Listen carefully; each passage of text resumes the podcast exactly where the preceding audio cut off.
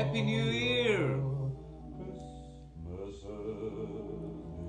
שנה טובה לכולם, 2022. 2022. קצת נוסטלגיה ככה, אווירה. איך אני אוהב את ה vibe הזה של התקופה הזאת. שנה טובה, אביב. השיר הזה ככה מתנגן לי כבר כמה ימים, אני שר אותו. אין לנו white Christmas, יש לנו gray Christmas פה, אבל נעשה אותו white.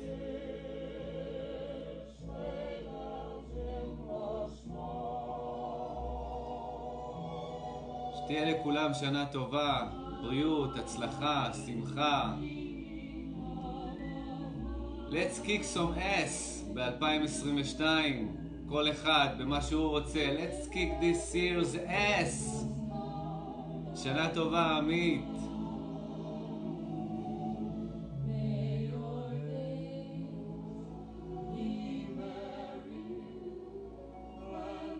May your days be merry.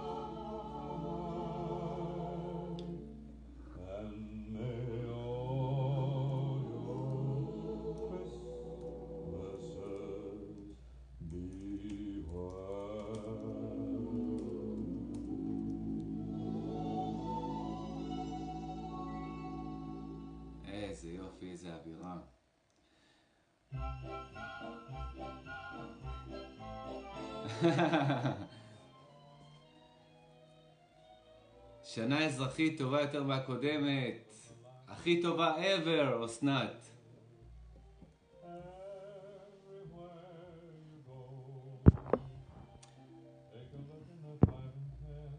איזה יופי, איזה אווירה. איך אני אוהב את האווירה הזאת של ה oldies, של השירים של פעם. היה להם איזה אותנטיות, איזה אמת ככה בהגשה, מרגישים את ה vibe, מרגישים את ה... זה מכונת זמן.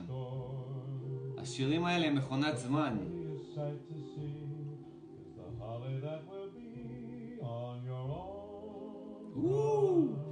שנה טובה לימור. איך משנים פה את ה...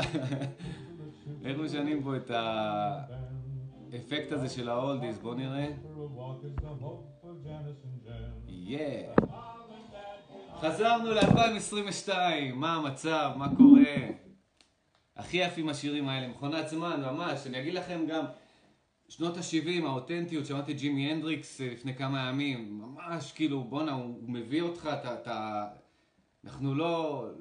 אני לפחות, נולדתי בשנים האלה, אבל לא חייתי את התקופה הזאת של ה teenagers והצעירים, בתקופה הזאת של המוזיקה, של הרוק, של שנות ה-70, אבל זה מכונת זמן, השירים האלה, אה, ג'ימי הנדריקס, לד זפלין, מי עוד? כל החבר'ה האלה, פינק פלויד, כל ה... ממש, האותנטיות הזאת.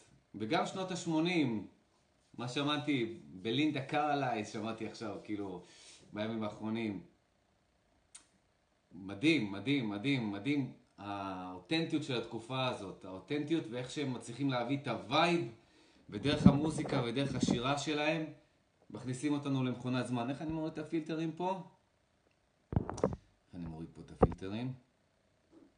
כן, בוא נשים פה אה, רגע, איזה ככה, אווירה נחמדה, אנחנו יוצרים פה אווירה.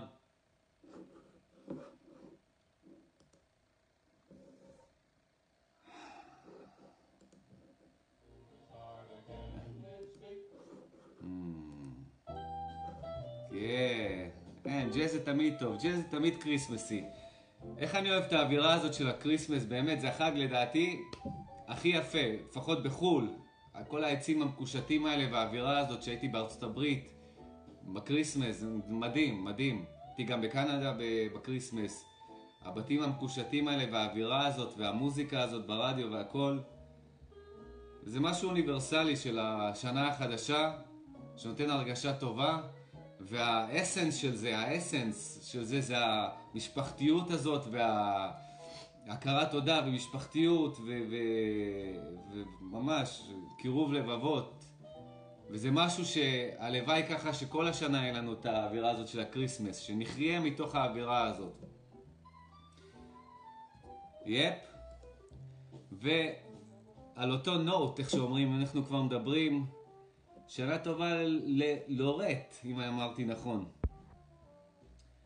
נראה שלא פספסתי פה מישהו. לימור, שנה טובה. אז בדיוק אתמול אני נוסע ככה, אם אנחנו ככה באווירה הזאת של הקריסמס וה magic וההרגשה הזאת של ה magic, אז אתמול בדיוק נסעתי בבוקר ככה מול אה, אה, נוף יפה כזה עם פרשיות, כמובן אחרי מקלחת, רד, אומרים נכון? אחרי מקלחת קרה, כמובן, תגידו שלום לגורילה! בקיצור, אז אתמול אני נוסע. אה, דרך אגב, רציתי קצת... מה קורה? יש לנו פה קצת reconnection ים. Uh, רציתי לשפר את, הסאונד, אני מדבר עכשיו לתוך ה live של הפייסבוק והסאונד הוא של הטלפון ובגלל שאני מעלה פודקאסטים לספוטיפיי אז רציתי לעשות סאונד, יש לי, יש לי פה מיקרופונים בבית, סאונד איכותי ושכחתי, לא נורא, פעמים הבאות אני פשוט אשים פה כנראה מיקרופון, אני אדבר ל live של הפייסבוק, אבל אני אקליט את זה איכותי יותר, כי בספוטיפיי אני רוצה קצת יותר איכות. אתם מקוטע מדי פעם, אני יודע, אני יודע, זה האינטרנט. אבל אנחנו עושים reconnection, כל הזמן שיש לנו disconnection, אנחנו עושים reconnection, וזאת אנלוגיה טובה לחיים שלנו. כל הזמן שאנחנו ככה מתנתקים מהכאן ועכשיו מהמציאות, הנה יש לנו עוד פעם, reconnection למציאות. אני שם לב כשזה מתנתק, בוקר טוב רונית, שנה טובה. אני שם לב שזה מתנתק, ואני פשוט חוזר ב reconnection. אז אה, ככה אתמול נסעתי לי בכיף מול נוף. איזה מוזיקה ג'אז מגניבה. ו... חשבתי על מה שדיברתי לאחרונה, ב live ים לאחרונה, על ה switching של המוח. ואני אדבר היום על הרבה דברים, לא רק על המוח. אני יודע שזה לא מעניין את כולם, כן? אז נדבר היום על כל מיני דברים, ככה, abstract, אוקיי? ונסעתי אתמול ככה, והייתי באווירה כזאת של wonder, של, של, של קסם, של magic, של magic. וחשבתי לעצמי על אנלוגיה מסוימת להסביר את מה שהסברתי לכם ב live ים הקודמים על המוח. בעיקרון למי שלא היה ב live ים הקודמים, הסברתי שיש לנו כמו אה, שלוש חלקים כאלה של המוח, אוקיי? סוויצ'ינג, יותר בקטע של אה, אה, מעגלים, אוקיי? שאנחנו עושים ביניהם סוויץ', יכולים לעשות ביניהם סוויץ'. וזה הולך ככה, יש לנו את האונה הקדמית, את המוח הזה של ההיגיון, של ה... לפתור בעיות, אוקיי? יש לנו את ה... אמצע, שזה ה-flow state, זה המצב הזה שאנחנו, כשאנחנו לא חושבים על אובייקט מסוים, אנחנו בזרימה. כשאנחנו חושבים על uh, משהו, זה האזור הזה של הרגשי ויזואלי, או במילה הכי פשוטה, דמיון, האזור הזה האמצעי, שהוא גם קשור לעונה הקדמית, אבל הוא באמצע שלה. ויש לנו את האזור האחורי, יותר נכון פנימי, אבל אם אנחנו כבר בדוגמה הזאת, של קדימה, אמצע ואחורה, אז האזור האחורי זה האזור הזה של המעגלים הפרימיטיביים שבעיקר קשורים להישרדות. ו... אז אתמול ככה, אז אני משחק ככה ב...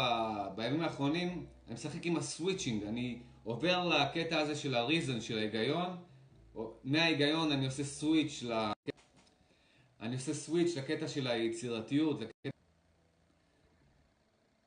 ובמיוחד אני עושה את ה switching האלה כשה mind שלי נמצא באזור הזה של ההישרדות, של, ה, של הדאגה או של ה-whatever, של השליליות. אני עושה switch ואני חוזר ל-reason, להיגיון, ומשם אני עובר ל-flow state. בקיצור, מה שאני רוצה להגיד, יש לנו, אנחנו יכולים לעשות switch בין ההיגיון המוח הזה של הפרטים שפותר בעיות ל-flow state, שאנחנו דמיון, יצירתיים, דמי, אה, יצירתיות אינסופית אפילו, אוקיי? ומה שגורם לנו לסוויץ' אוטומטי בדרך כלל, כי אנחנו לא רוצים להיות שם, לסוויץ' של המעגלים של הפחד, של ההישרדות, זה כל מיני טריג, אה, טריגרים מהעבר שגורמים לנו בעצם לחזור אה, באופן לא רצוני בעצם אימפולסים כאלה שגורמים לנו להיות במוח הפרימיטיבי הזה. אז אתמול אני ככה בנסיעה נוסע ועושה את ה switching האלה, ואתמול כמובן בנסיעה, בגלל שהייתי ככה בראייה כזאת אה, מרחבית, אה, ראייה כזאת שאני רואה את כל האופק היפה הזה של הטבע, אז הייתי ב magic.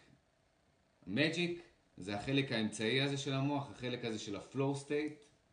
וחשבתי לעצמי ככה על דוגמה יפה להסביר את זה ככה, בעוד אני חווה את זה, על קטע של מופע קסמים. קטע כזה שאנחנו באים לראות קוסם, נכון? אנחנו יכולים להיות, ב... לצורך העניין שלנו, בשלושה מצבים switching של המוח. רותי, שנה אזרחית טובה, מעולה, יפה, מקסימה גם לך, תודה. אז אה, בקטע של ה switching האלה שאני מתאמן עליהם, של המעגלים של המוח, חשבתי להסביר את זה, ככה עלה לי באינטואיציה, דוגמה טובה עם קוסם, שבאים לראות מופע של קוסם. אז אנחנו יכולים להיות במופע של הקוסם, בקטע הזה של ה, ה, פה, הדורסל ליטרל פריפרונטל קורטקס, פה, האזור הזה, פה הצידי, הקדמי צידי של המוח, שזה האזור של ההיגיון, אה, פתרון בעיות, אה, אה, אנליטיקה, אסטרטגיה, אוקיי? ואנחנו יכולים לראות מופע של קסמים, לראות את הקוסם ולהתחיל לחשוב בוא נעשה לו, נבין איך הוא עובד עלינו, איך הקוסם עובד עלינו, בוא ננסה להבין את הפרטים. בוא ננסה לתפוס את הקוסם ככה באיזה זריזות ידיים או באיזשהו משהו שעושה לנו אחיזת עיניים, בוא ננסה לתפוס אותו.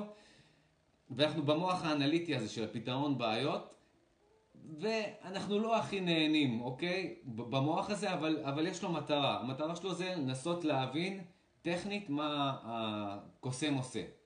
אז זה סוויץ' אחד של המוח, ויש אנשים כאלה, וגם אני... אה, לפעמים כשאני, אה, יש תוכניות של קוסמים בטלוויזיה וכאלה, אני מנסה גם אה, מהמוח הזה להבין בדיוק איך הוא עובד עלינו, אוקיי? אז זה המוח הזה, זה הסוויץ' הזה למוח הקדמי צידי. עכשיו, אנחנו, מי שרוצה ליהנות מהמופע קסמים, או כמו ילד, לדוגמה ילדים שאין להם עדיין את, ה, את המוח הזה של ה...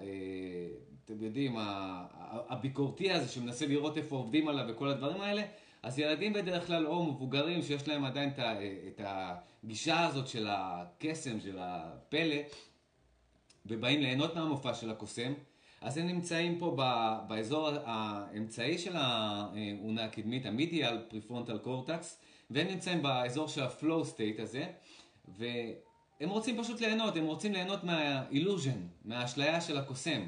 הם רוצים ליהנות מהקסם. וזה בדיוק הסטייט שהייתי בו אתמול, שנסעתי מול הנוף, רציתי ליהנות, ליהנות מהנוף ואני לא רוצה לחשוב על דברים טכניים באמצע הנסיעה, אני פשוט רוצה ליהנות מהוואו, מה, מה, מהמג'יק. להיות אחד עם המג'יק הזה. אז יש לנו את הסוויץ' השני של המוח, שאנחנו במופע קסמים, אנחנו רוצים ליהנות. לא אכפת לנו, אנחנו יודעים שהוא עובד עלינו, אוקיי, אולי במקרה של ילדים הם מאמינים לקוסם, הם לא יודעים שהוא עובד עליהם. אבל בוא נגיד מבוגר שרוצה ליהנות, אתה יודע שהוא עובד עליך, אבל אתה אומר, אה, בוא, בוא, בוא תמכור לי מג'יק, אני רוצה ליהנות, אני רוצה וואו, להיות בוואו. אז זה הסוויץ' הזה שאנחנו יכולים להיות אה, בו מתי שנרצה, אם אנחנו עושים את הסוויץ' לאזור הזה של המג'יק, לראות את כל החיים כאיזשהו אה, אה, אה, קסם או פלא, ולא טכני. ויש לנו עוד סוויץ', הסוויץ' השלישי, לצורך אה, ההסבר שלי של ה switching, יש לי קצת voice cracks, זה האזור של המעגלים הפרימיטיביים של, ה... אה, של הפחד שמפעילים אותנו, ואם אנחנו ככה נעשה את האנלוגיה של אנחנו במופע של קסמים, אז זה יכול להיות מישהו שיש לו קצת חרדה או פחד או משהו כזה, הוא נמצא והוא מפחד לדוגמה מה, מהאש שהקוסם, הקוסמים מתעסקים עם אש, עם explosion, עם סכינים, עם חרבות, אז הוא ליד הבמה כזה, הוא, נגיד הוא יושב בקהל והוא אומר וואו, וואו רק שהקוסם לא יעשה משהו שיסכן אותי או משהו כזה, אז הוא חושש מהאביזרים של הקוסם.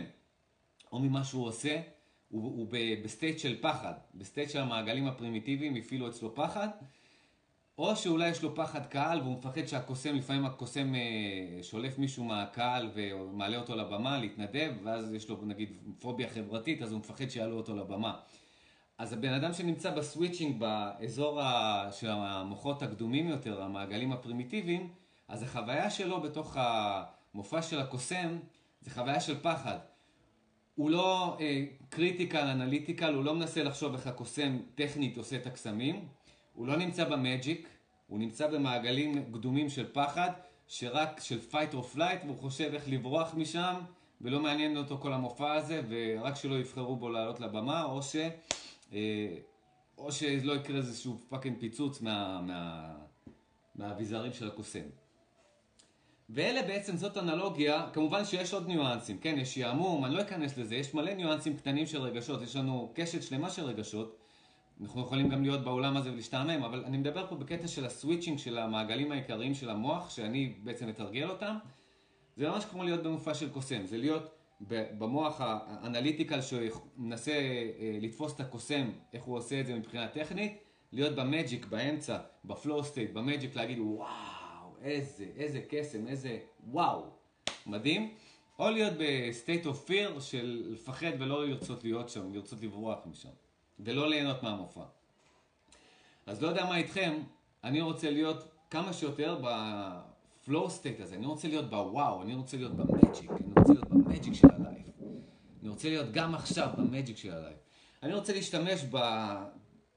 ב critical analytical mind הזה, רק כשאני צריך, רק כשאני צריך לפתור בעיות, כשאני צריך לחשוב על משהו, כשאני צריך לפתור בעיה במתמטיקה או משהו כזה, לעזור לילדים שלי במתמטיקה, אני לא רוצה להיות במצב של, אה, לא יודע מה, במצב של... אתם יודעים מה, אפשר לשלב וואו וזה, כמובן כל אחד מהסטטים אפשר לשלב אותם, אבל אני רוצה להיות חד, אני רוצה להיות במיוחד כל כולי בקטע של פתרון בעיות, נכון? אבל כשאני סתם נוסע מול נוף, אני לא רוצה להיות, או עכשיו אפילו, אני מדבר איתכם, אני לא רוצה להיות טכני מדי, יבש מדי, להיכנס יותר מדי, נגיד אני מדבר על המוח, על כל מיני, איך, כל מיני חלקים, איך קוראים להם בלטינית ואיך הם מתחברים. אני יכול להיכנס לזה, אבל זה קצת יבש מדי, ויש הרבה מדענים שעושים את זה, ואפשר למצוא את זה באינטרנט. אני רוצה גם להיות במוח הזה, ואני רוצה גם להיות בקטע הזה של הפלואו. A head full of fears אומרת לנו, has no space for dreams. אהבתי, רותי אומרת לנו, כותבת לנו. right, right, מאה אחוז. אנחנו, ומה ש, שחשוב להבין, שאנחנו עושים את הסוויצ'ינג האלה, כן. אה, אם אנחנו לא מודעים לעצמנו, לא מודעים למה שאנחנו עושים, אז המעגלים האלה עושים לנו את ה switching, ובמיוחד המעגלים הפרימיטיביים עושים לנו את הסוויץ' בלי שנרצה לדאגות. לקטע של פחד ואנחנו נתקעים שם.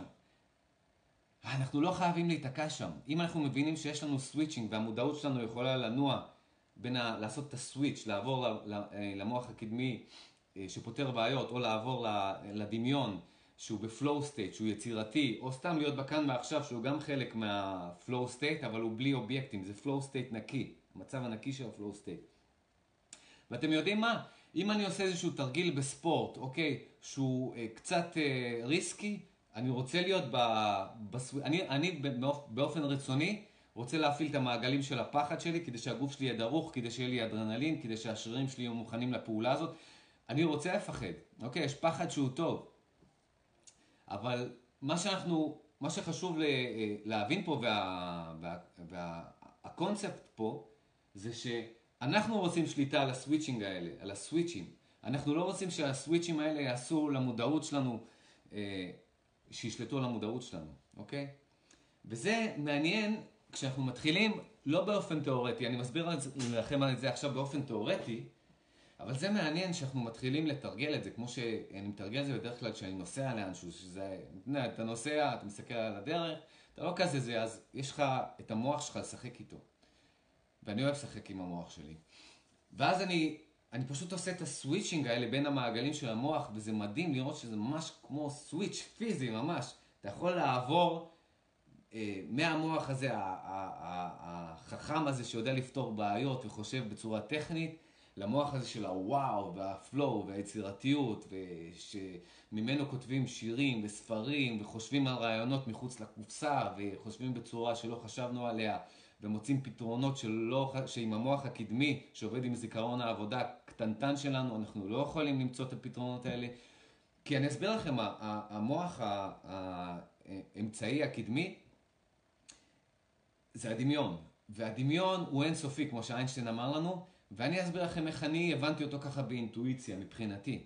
מבחינתי זה כאילו עכשיו אנחנו, המודעות שלנו זה אנחנו, אנחנו עכשיו נמצאים באזור במוח שכל הרשמים של, שכל החיים שלנו קלטנו מהטלוויזיה, מהלימודים, מהאנשים, ואפילו באו אלינו דרך הגנטיקה, דרך ה-DNA, אנחנו מול הספרייה האינסופית הזאת, ובאפס זמן אנחנו יכולים ליצור כל מיני אה, וריאציות וקומבינציות ושילובים, אה, ובאפס זמן, באפס זמן, וגם בקטע של חלומות יש לנו את זה. איך חלומות, תחשבו לרגע, כשאנחנו חולמים, כל כך הרבה סצנות, לפעמים זה, זה, זה, זה באטרף, כל, ה, כל ה, אה, הסרט הזה של החלומות, למי שמודע לחלומות שלו, זה סצנות שלמות עם פרטי פרטים מדהימים, מתחלפים במהירות כזאת, ואנחנו פשוט נמצאים בתוך קולנוע פרטי מדהים. אני, הלילה הזה אני חלמתי שאני עף עם כל מיני, היה לי, וואו, מדהים, אני עכשיו נזכרתי בחלום.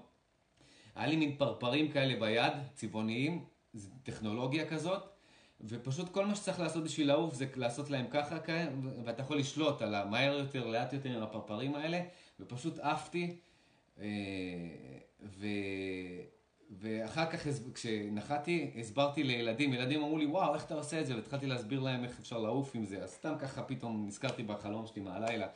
אז זה מדהים כאילו וזה היה כל כך אמיתי, התעופה הייתה אמיתית וכל כך נהניתי מהחלום הזה. ותחשבו שלא רק בלילה אנחנו יכולים להיכנס למאגר המידע המדהים הזה, אנחנו יכולים להיכנס גם ביום. זה, ה state, זה, זה האזור הזה במוח שהוא, אין לו את הפילטרים, הוא, יש לנו גישה ישירה לאינסופיות, לשילובים האינסופיים של הוויזואליות. בוקר טוב לעירית, לשילובים האינס, אה, הוויזואליים האלה של הדמיון שלנו. באמת אינסופי הדמיון שלנו, ומה שמדהים הוא, כשאנחנו ב flow state, אנחנו פשוט באפס זמן, זה, זה בא אלינו, זה כמו שאתם, אתם, לא יודע מה, אתם רואים את הביטלס כותבים שירים, אתם רואים באפס, איך, איך שהשיר נכתב תוך כדי, בתוך כמה דקות, איך הם נמצאים ב flow state הזה, ופשוט, זה פשוט בא, זה פשוט בא מעצמו, בלי מאמץ. וזה מורגש גם, זה מורגש כשמישהו כותב, יש הרבה מוזיקה שנכתבת מהמוח הקדמי, מהמוח הזה שהם יודעים ליצור, אה, יודעים לבחון תבניות. בואו נבח, בוא נבחן תבניות של שירים כאלה שהצליחו, אה, כמה דקות הם, אה, איך הפזמונים, איזה אקורדים, אפשר, אפשר מהמוח הזה לעשות הרבה, אבל זה משהו שכבר שמענו. אנחנו מחקים את מה שכבר קיים. מהמוח, מהאזור הזה של הסוויץ', כשאנחנו עושים סוויץ' לפלואו סטייט, זה דברים חדשים, זה דברים, זה שילובים כאלה שלא חשבנו עליהם, והם, וזה האזור הזה של הוואו. זה האזור הזה של הוואו. וזה וואו גם בקטע של אה, ליצור דברים, לחשוב אה, על דברים, אה, לחלום על דברים. וזה גם קטע של הוואו, בקטע של לחוות את המציאות איך שהיא כבר בוואו שלה. כי המציאות היא כבר מדהימה. אה, זה כמו שנראה לי איינשטיין אמר את זה, לא, לא בטוח שהוא אמר את זה, אבל הקונספט הוא נכון. זה שיש שני דרכים להסתכל על המציאות. אחד, שהכל רגיל והכל מובן והכל טכני והכל זה, או שהכל הוא קסם, הכל הוא פלא, הכל הוא וואו. בעצם אנחנו כל הזמן בוחרים אה, אחד מנקודות המבט האלה על החיים, וזה ה switchים במוח בעצם, שאני אומר לכם, זה, אה, זה קונספט פילוסופי כזה, אה, אבל זה, זה, זה באמת switching במוח. וזה switching לא רק שהם נכונים מבחינת הפיזיולוגיה של המוח, שאפשר לראות אותם כשהם קורים, אפשר לראות אזורים מסוימים נדלקים, נדלקים בקטע של יותר דם יש שם, יותר אנרגיה יש שם. זה נכון גם מהחוויה האישית שלנו, אנחנו לא צריכים מכשירים בשביל לראות את זה, אנחנו יכולים להרגיש שאנחנו עושים את ה switch הזה בין החלק הזה האנליטי, הביקורתי הזה, שעובד עם ה... רק מה שידוע, לבין הקטע היצירתי הזה, ו... וכמובן הכי קל לדעת כשאנחנו ב state של פחד, שזה לא נעים בגוף, ומבחינת וה... הקוגניציה שלנו, החשיבה שלנו, השכל שלנו, אנחנו כאלה מצומצמים, זה גורם לאונה הקדמית שלנו להיות במצב של offline, ואנחנו פשוט תקועים בתוך fear, בתוך דאגות מטומטמות, באמת, זה הופך אותנו לפרימיטיביים, יחד עם המוחות הפרימיטיביים, זה הופך אותנו לפרימיטיביים. לכל השכל שלנו, off the roof, כאילו, עף, לאיזשהו מקום אחר, ואנחנו בכלל לא חושבים. ובגלל זה אנחנו כאלה אה, במצבים שסטרס תופס אותנו, דאגה תופסת אותנו, אנחנו ממש דבילים, כאילו אנחנו ממש כמו איזה פרימיטיביים דבילים כאלה, שלא יודע, כמו שפעם פחדו מברקים ב... ולא ידעו מה זה ברקים, כאילו, אז כל פעם שהיו ברקים זה היה כזה, האלים כועסים, אתם יודעים מה? אז כשאנחנו, כשהמוח שלנו, כשהמודעות שלנו עושה switch למעגלים הפרימיטיביים של המוח, לחלק הזה, אנחנו, אנחנו הפרימיטיביים האלה, אנחנו, כל דבר מפחיד אותנו, כל שטות יכולה להפחיד אותנו. אז אנחנו יכולים לעשות את הסוויצ'ינג האלה, וכשאנחנו מתרגלים אותם, אנחנו רואים שיש לנו שליטה על הסוויצ'ינג האלה, וזה מגניב, כשאתה מרגיש שיש לך שליטה על זה, וזה מדהים, אתה מרגיש שיש לך, יש לך אפשרות לחוות את המציאות איך שאתה רוצה לחוות אותה, בלי אביזרים חיצוניים, בלי כלום. בלי כלום. פשוט מאוד מתוך הבנה ומתוך אה, בחירה. מתוך בחירה שאני רוצה עכשיו להיות בחלק הזה של ה... אה, החלק האנליטי, ביקורתי, אה, פתרון בעיות, ואתה פשוט יוצר כוונה להיות בזה, ואתה נמצא שם, אתה פשוט נמצא שם, אוקיי? אנחנו, ואם אנחנו רוצים להיות יציר, יצירתיים, אז אנחנו פשוט יוצרים כוונה להיות יצירתי. אני רוצה עכשיו להיות יצירתי בפלואו, לא בא לי עכשיו להיות פה במוח המצומצם הקדמי הזה, אני רוצה עכשיו ב, בלהיות באינסוף אפשרויות, אני רוצה עכשיו לזרום, אני רוצה עכשיו להרגיש, אני רוצה להיות in the moment. אנחנו יוצרים את הכוונה הזאת באמת, ככה מהלב, כוונה אמיתית, בתוך כמה שניות אנחנו בסוויץ' הזה, רק הכוונה הזאת, הכוונה, הכוונה שמה את, ה, אה, את, האטנשן שלנו, את תשומת הלב שלנו, ותשומת הלב שלנו זה אנחנו, זה המודעות שלנו שהיא נמצאת בפאזה פעילה, בסוויץ' פעיל. אז אנחנו קודם כל צריכים לשים את האטנשן שלנו בכוונה מסוימת. אז אנחנו שמים אותה, אני רוצה להיות עכשיו בפלואו, אני רוצה עכשיו ליהנות. לדוגמה, אנחנו נמצאים בנסיעה, ואנחנו חושבים על נוף מדהים, אנחנו חושבים על, על, על דברים טכניים שהם לא רלוונטיים כרגע, אוקיי? אין לנו כרגע דרך לפתור את זה, וזה משהו שכבר חשבנו עליו, או משהו שאחרי הנסיעה הזאת, אנחנו נוכל באיזה שתי דקות על איזשהו דף או מול המחשב לפתור את הבעיה הזאת. אין צורך עכשיו אה, להריץ בלופ אה, את הפרטים הטכניים האלה. כשהנוף המדהים הזה מולנו, ומוזיקה מדהימה, ואווירה מדהימה. אנחנו פשוט אומרים לעצמנו, אני רוצה עכשיו להיות בפלואו, להרגיש את הנוף, לראות את הנוף, אני רוצה אה, להיות אחד עם המוזיקה. ואנחנו, הכוונה הזאת מכניסה אותנו אחרי כמה שניות, גורמת לנו לסוויץ' הזה. אנחנו צריכים להתאמן על זה. ככל שאנחנו מתאמנים על זה, אנחנו מבינים שיש לנו את הפאוור, את הכוח, יש לנו את היכולת הזאת לעשות את הסוויצ'ינג. וכשאנחנו נמצאים בסוויץ' אה, של הדאגות, כי אנחנו כל הזמן עוברים בין המצבים האלה, בין המצ... אה, שלושת המצבים האלה. וכשאנחנו נמצאים במצב הכי שאנחנו לא אוהבים להיות בו, כמובן, כמו שאמרתי, יש מצבים שאנחנו רוצים להיות ב fear, okay? כשאנחנו עושים משהו שהוא קצת מסוכן, אנחנו רוצים להיות דרוכים. מצב של arousal, של עוררות, שהגוף שלנו דרוך. אבל אה, המצב ה default בדרך כלל, אה, בגלל שכולנו נמצאים באיזשהו סוג של תקופה מודרנית, שכולנו נמצאים בסוג של over stressed, כולנו.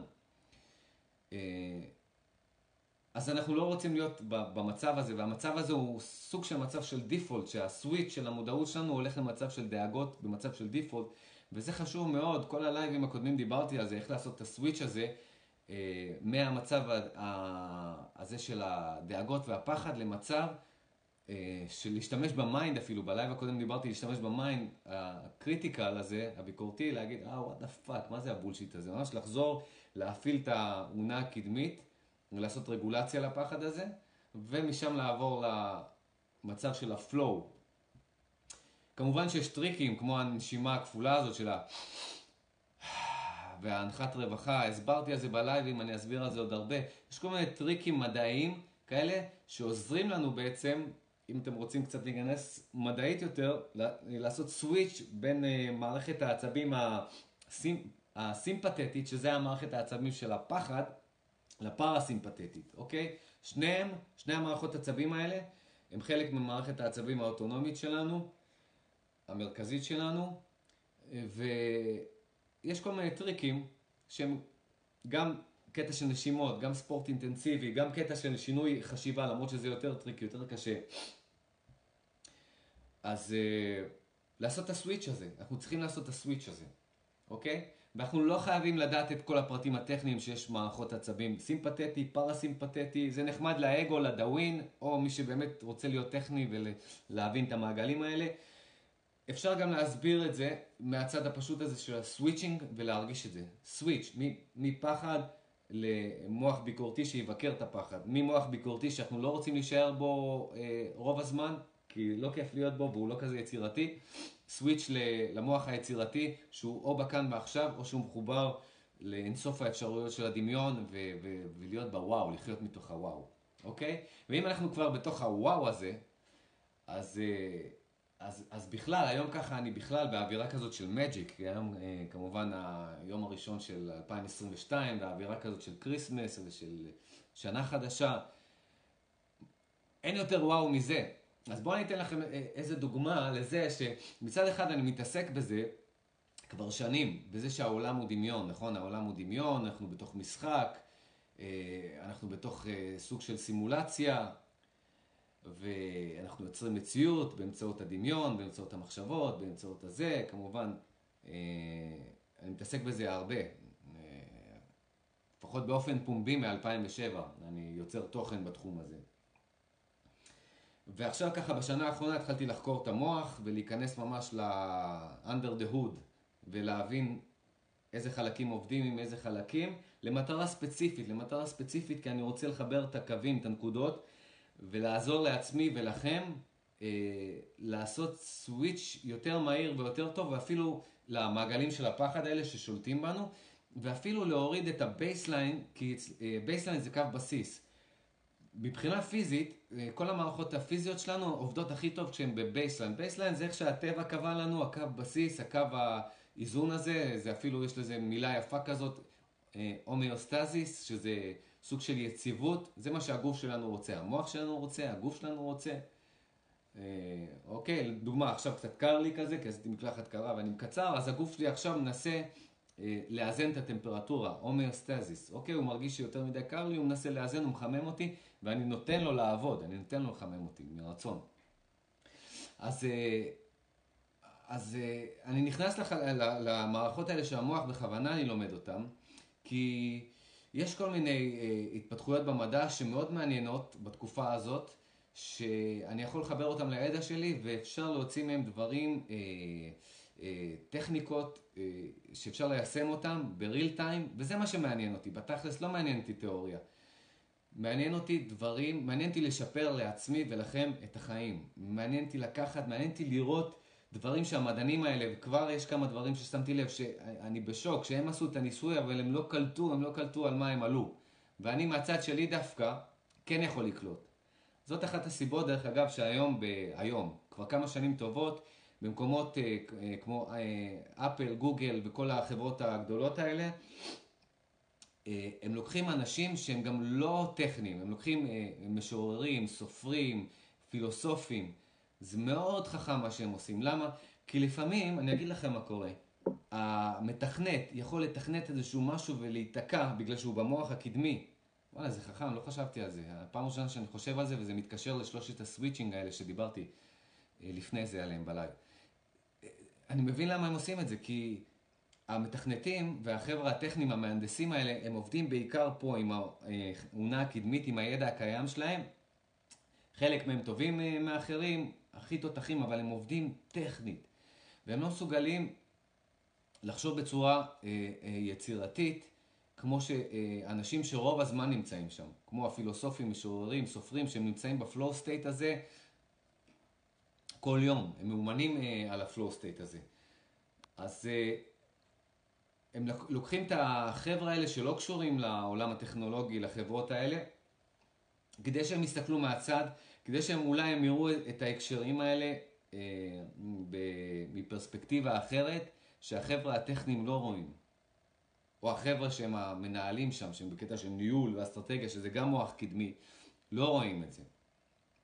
וזה מדהים. הם בעצם, אה, הם, הם מוציאים החוצה את החלקים במוח שלנו, ויש להם את המחלקה הטכנית ואת המחלקה הזאת שנמצאת בפלואו סטייט, וביחד הם uh, מביאים כל מיני דברים יצירתיים. וזה מה שאנחנו עושים במוח שלנו לעצמנו, אם אנחנו מתאמנים על זה. אז uh, כמו שאמרתי, אז לא סתם אני נכנס לקטע הזה של המדע, כי יש שם, יש שם דברים מעניינים, ואני במיוחד אימנתי את עצמי במשך השנים להיות בפלואו סטייט, במצב היצירתי הזה, מצב של או מדיטציה או יצירת מציאות, וכשאני מביט על, על המדע ועל... אה, קראתי המון ניסויים מדעיים, המון המון המון, כמה כל יום במשך שנה לפחות, כמה שעות ביום, ממש נכנסתי לאותיות הקטנות היבשות האלה של הניסויים, אה, הפייפרס האלה שהם מוציאים, של ניסויים מדעיים, בעיקר של המוח. ו...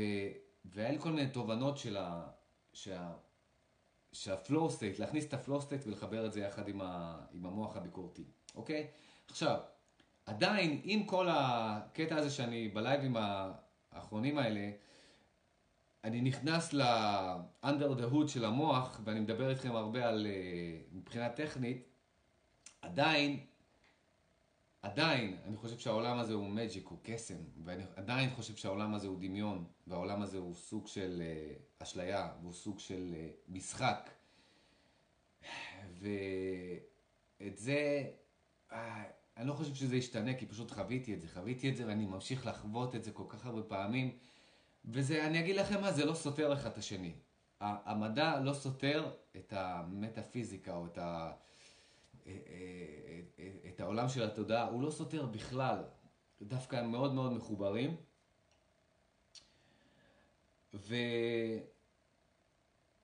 וככה מה שמעניין, ככה דוגמה מהיום שאני רוצה לתת לכם, מאוד מעניינת, שהחזירה אותי לזה, זה ש... לפני יום או יומיים או משהו כזה, אני מדבר עם אשתי ואני אומר לה, דיברנו על, ה, על uh, קלי קלרקסון, קלרקסון, אוקיי? דיברנו על זה uh, שהיא הזוכה הראשונה של אמריקן איידול. ואז כזה אני אומר לה, לפני יומיים זה היה, כן, אני אומר לה, כן, נכון, היא זכתה ראשונה, נכון, ואחריה הייתה, אה, הייתה איזה מישהי בלונדינית כזאת, זמרת קאנטרי, קוראים לה... אנדרווד, איך קראו לה? אנדרווד. אנדרווד, וואי, עכשיו ברח לי השם שלה, תראו מה זה. רגע, אני אגיד לכם, זה חשוב מאוד, השם שלה.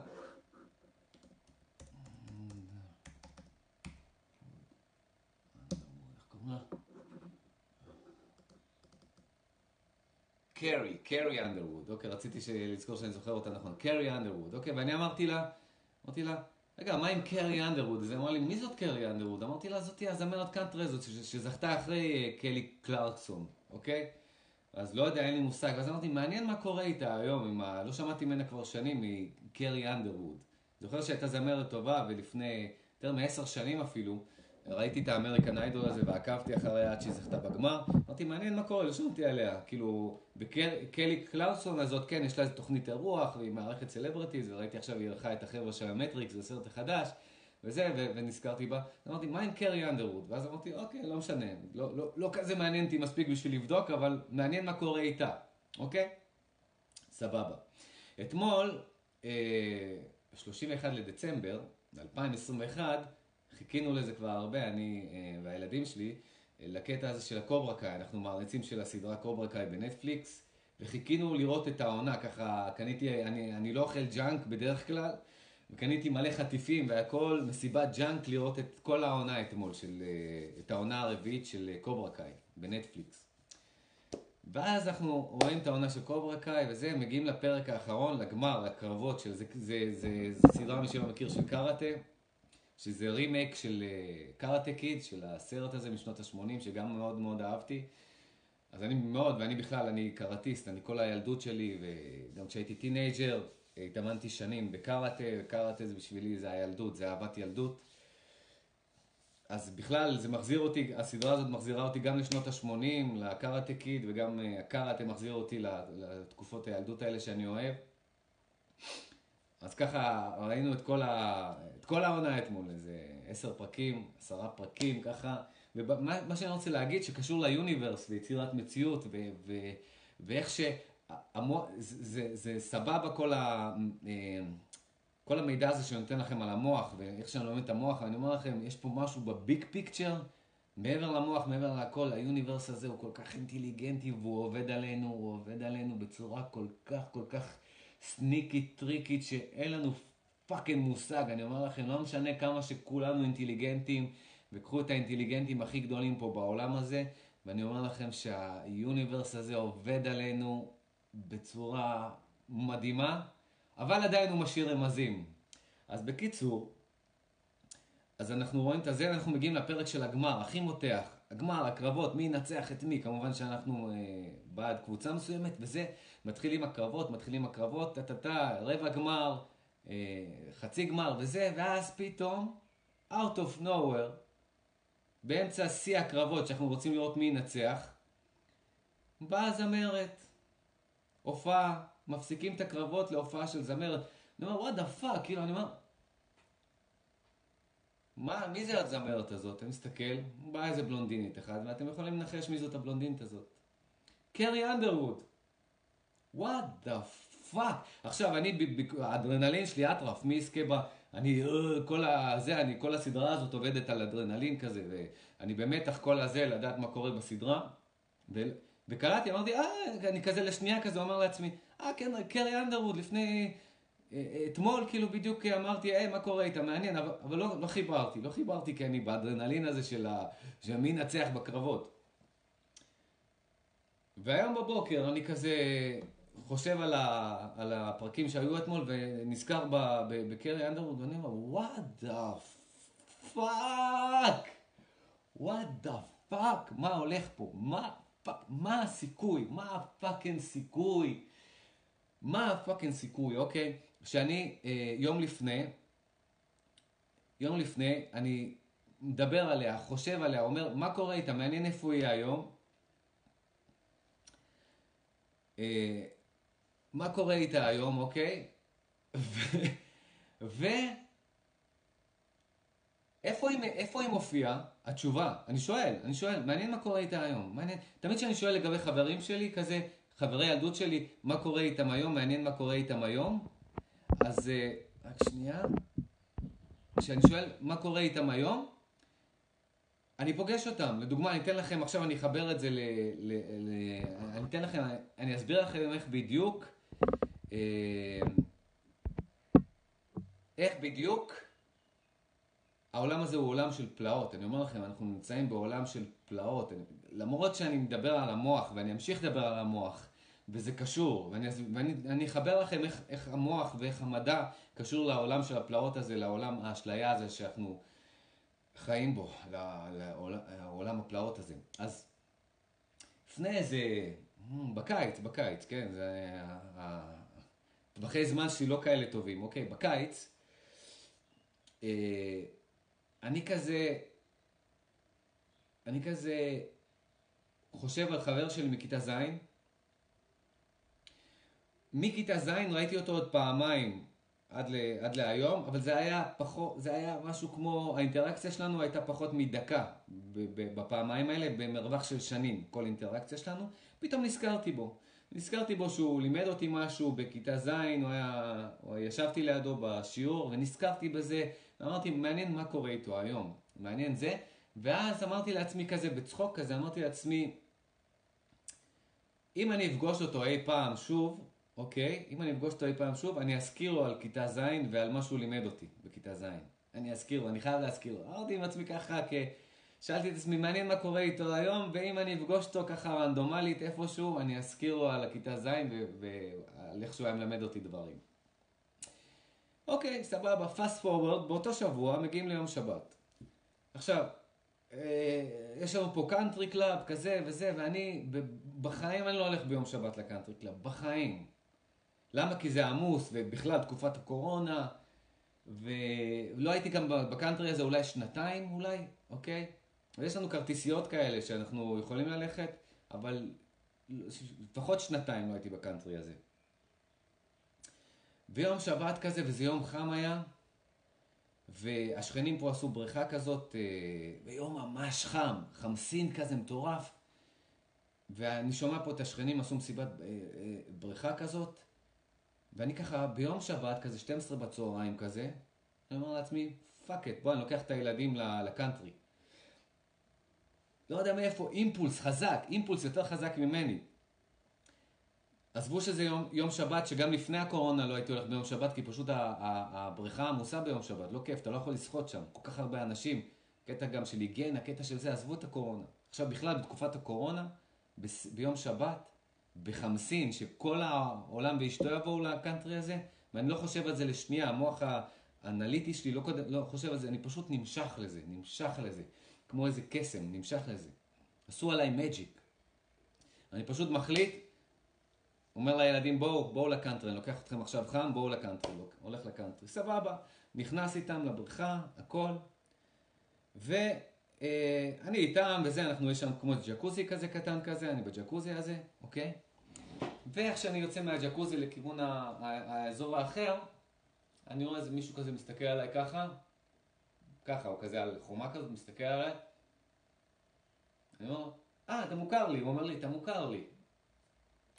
fuck! זה היה החבר הזה מהילדות, מכיתה ז', שבאותו שבוע לא ראיתי אותו שנים, ובמשך מכיתה ז', כמה שנים עברו, whatever, הרבה. ראיתי אותו רק פעמיים בפחות מדקה, בהפרשים של שנה, ובשבוע שאני חושב עליו, אני אומר, אם אי פעם אני אפגש איתו שוב, אני אזכיר לו איך שהוא לימד אותי דברים. עכשיו, שתבינו, בקטע הזה שהוא עומד ככה ומסתכל עליי ואומר לי, אתה מוכר לי, ואני אומר לו, אתה מוכר לי, עדיין לא נפל לי האסימון שבאותו השבוע חשבתי עליו ואמרתי, אם אי פעם, מעניין מה קורה איתו היום, ואם אי פעם אני אפגוש אותו, אני אספר לו על זה, אני אזכיר לו את זה. ואני כזה אומר לו שלום, לוחץ לו את היד, מה קורה, הכל בסדר, וממשיך ככה, ובכלל הכל בסדר, אתה יודע, פוגשים אה, חבר ותיק, שכחתי מה שהיה באותו שבוע, שאמרתי, אם אי פעם אני אפגוש אותו. פתאום, בום, אמרתי, אומייגאד, אומייגאד, איזה fucking universe, איזה fucking, איזה הגשמה מטורפת. ואז אמרתי, oh shit, מה, חזרתי אליו, דיברנו שם אולי במשך יותר משעה, היינו כל ה... ביחד, ו- ו- ו- ושאלתי אותו גם, אמרתי לו, "אה, אה, מה, כאילו, אתה בא לפה הרבה? הוא אומר, לא, אני בכלל גר בעיר אחרת. ואמרתי לו, למה באת לפה? הוא אמר, לא, כי פה אני יודע שכאילו, באתי עם הזה, יותר רגוע פה ו- וכזה, ואני בדרך כלל לא בא לפה וזה. אמרתי לו, אני, אני לפני שנתיים, פעם אחרונה אולי שבאתי לפה, אני גם לא בא לפה, במיוחד אני לא בא לשבת. כאילו, וזה, איזה, איזה מוזר זה ששנינו נפגשנו. עכשיו, אני, אני לא רוצה להתחיל לספר לו, הוא לא קשור בכלל ליצירת מציאות כאלה, אבל אני כזה, זה הפתיע אותו שכאילו, מה הסיכויים שניפגש, אבל אני חשבתי עליו באותו שעה, אה, וואו, וואו, וואו, וואו, וואו, אתם לא מבינים, אתם לא מבינים. מה, מליקה, מה המצב? בוקר טוב. Happy New Year. בוקר טוב ישראל. Happy New Year. אוקראינה, נכון? Happy New Year to Ukraine and to the whole world. אנחנו אחד. אנחנו בראשון לספטמבר, אה, ראשון לינואר, אז אנחנו אחד. אנחנו בראשון וכולנו אחד. בקיצור, חבר'ה, משהו עוד יותר מדהים. תקשיבו, אתם לא מבינים איך ה fucking ה universe עובד. זה... יואו, אני נזכר בפרטים של ההגשמה הזאת. אז בקיצור, אז אנחנו מדברים בינינו, ואז... אה, אה, ואז מה הוא אומר לי? לא, לא רציתי להגיד לו, כי אני יודע שהוא ממש לא קשור לתחום הזה של המדיטציה, יצירת מציאות, הוא הכי הרבה down to earth, איך שאומרים. אז, אז אני... אז, אז פתאום הוא אומר לי, הוא אומר לי, אתה יודע מה? הוא אומר לי, אתה יודע משהו מוזר? הוא אומר לי, השבוע חשבתי עליך.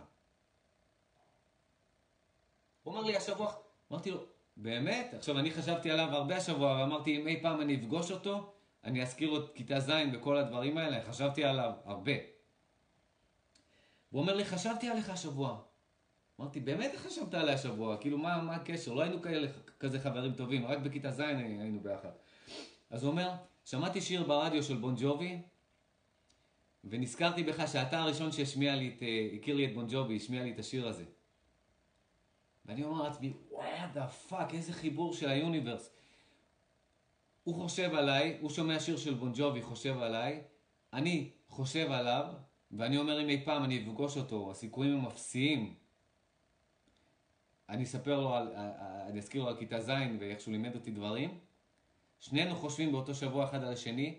אני בא ביום שבת לקאנטרי בתקופת הקורונה, שאני שנתיים לא באתי לשם, ואני בחיים לא, גם כשהיה היה, היה לי מנוי, לא הייתי בא בשבת, כי זה עמוס שם מדי, לא, יותר מדי אנשים, לא כיף.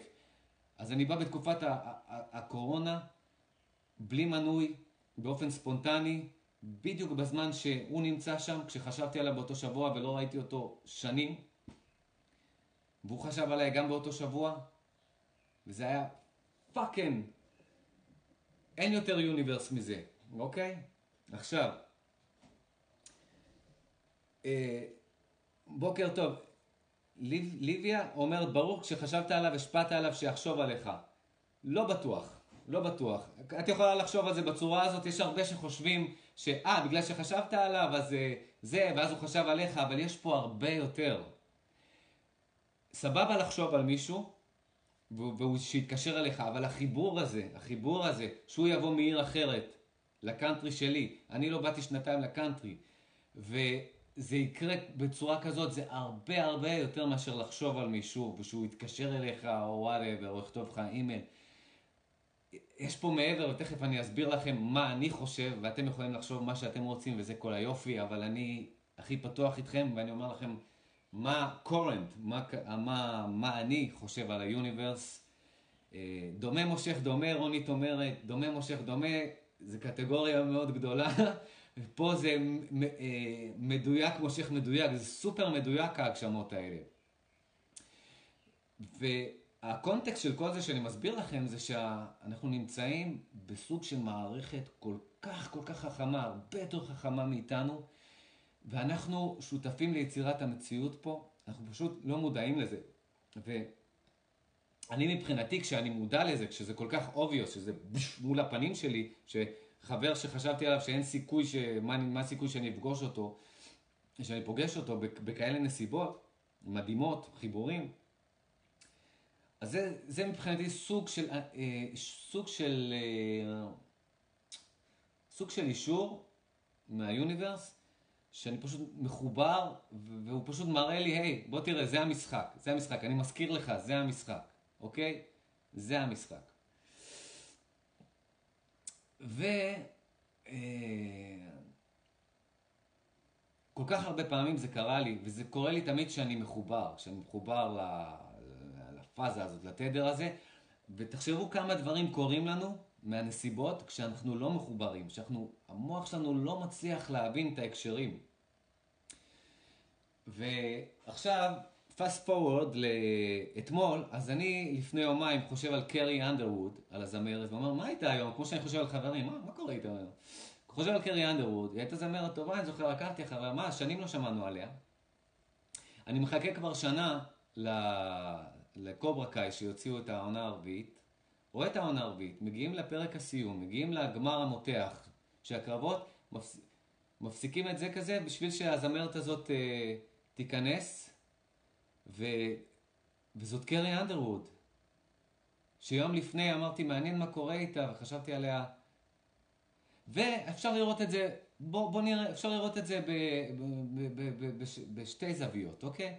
בזווית הרגילה היא, כמובן, כמו שאמרתי לכם, בגלל האדרנלין לא שמתי לב, רק הבוקר קלטתי את הוואו. וחזר לי כל ההגשמות וכל הדברים, שה, ההגשמות ההזויות שלי.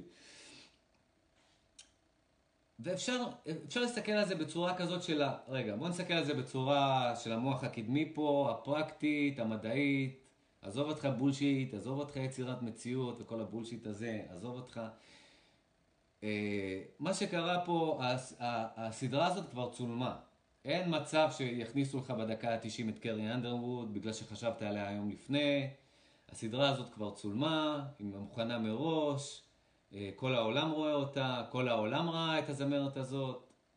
אה, וזה צירוף מקרים שבמקרה חשבת יום לפני על הזמרת הזאת ששנים לא אה, ראית אותה והיא מופיעה לך בגמר, שזה דרך אגב לא קשור. כשראינו את הגמר והתחילה לשיר, אז אמרנו לעצמנו כזה, עוד לא קלטתי את הקטע של ה universe בגלל שהייתי באדרנלין והמוח שלי לא היה בקטע המודע יותר, הייתי בקטע של מי ינצח בקרבות, אבל זה היה כזה, what the fuck, למה אתם מפסיקים עכשיו את הקרבות בשביל זמרת? באיזה תחרות קראטה עושים את זה? אני הייתי במלא תחרויות קראטה, אני השתתפתי בתחרויות קראטה. what the fuck, איזה bullshit זה, איזה, איזה קיצ'י, שפתאום ב... מפסיקים תחרות קראטה כדי שזה זמרת אמריקאית בלונדינית תבוא ו... ותשאיר איזשהו אה, שיר אינספיריישונל, מוטיביישונל כזה. what the fuck, כאילו. אוקיי, אז בוא, אם אנחנו חושבים מהמוח ה... האנליטי הזה, המוח המדעי, אז אנחנו אומרים, שטויות, זה כבר צולם, אתה לא יכול להשפיע על שיט, אתה לא יכול להשפיע על משהו שהוא כבר קיים. הסדרה הזאת כבר צולמה לפני כמה חודשים, ההופעה הזאת צולמה, אתה לא, אתה לא הכנסת את קרי אנדרווד פנימה לתוך, ה, לתוך הסרט, לתוך הסדרה. אין לך שום שליטה על הסדרה הזאת. סבבה. זה, זה, זה גם, זה ואליד, אוקיי? סבבה. אני יכול לראות את זה גם מהבחינה הזו.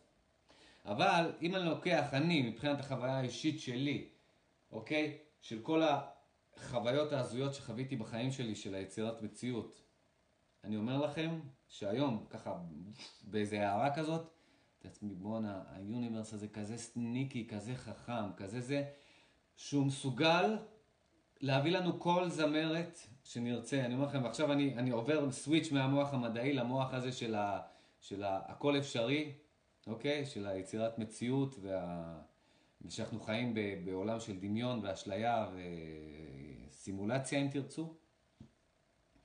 ואני אומר לכם שאם הייתי חושב על זמרת אחרת, בצורה מסוימת כזאת שמפעילה את זה, אז הזמרת האחרת הזאת הייתה ב, בגרסה הזאת. זה כמו, ה, זה כמו ה, התיאוריה המדעית הזאת של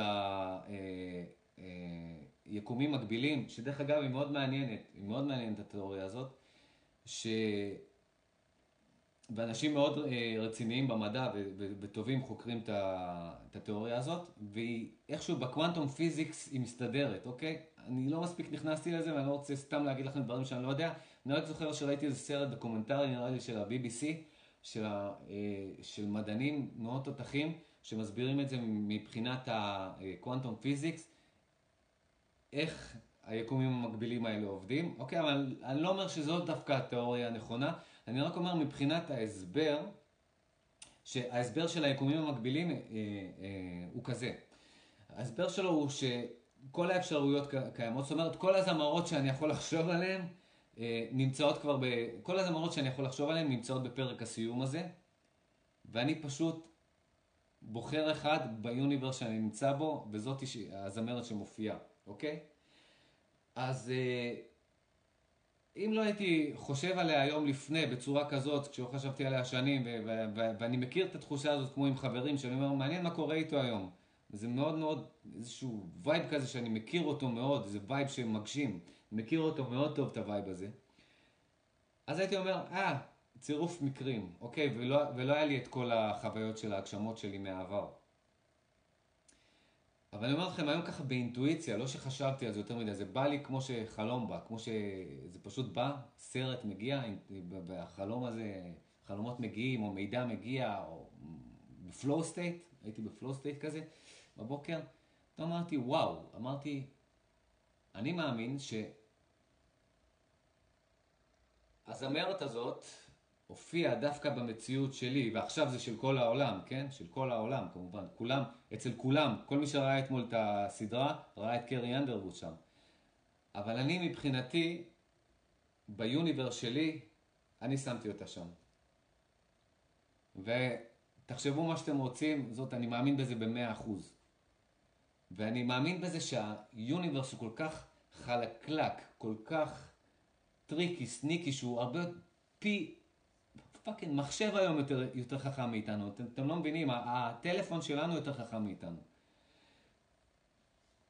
כמה שאנחנו לא רוצים להודות בזה, אבל, אבל הטכנולוגיה שהיום היא ממש, אנחנו בהתחלה של הטכנולוגיה, אנחנו עוד, אה, שו, אנחנו בהתחלה של הטכנולוגיה הזאת של ה-neural networks, אה, deep learning, AI, artificial intelligence, כל הדברים האלה, אנחנו בהתחלה של זה, אבל כבר עכשיו המחשבים שלנו יכולים אה, להיות יותר, הרבה יותר חכמים מאיתנו, אוקיי?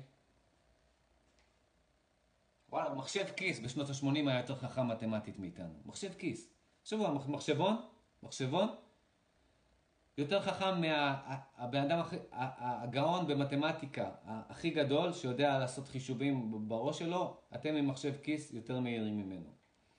אז מחשב כיס של שנות ה-80 יותר חכם מאיתנו. שאני לא מדבר עכשיו על הטלפון שלנו ועל המחשב האישי שלנו, אוקיי?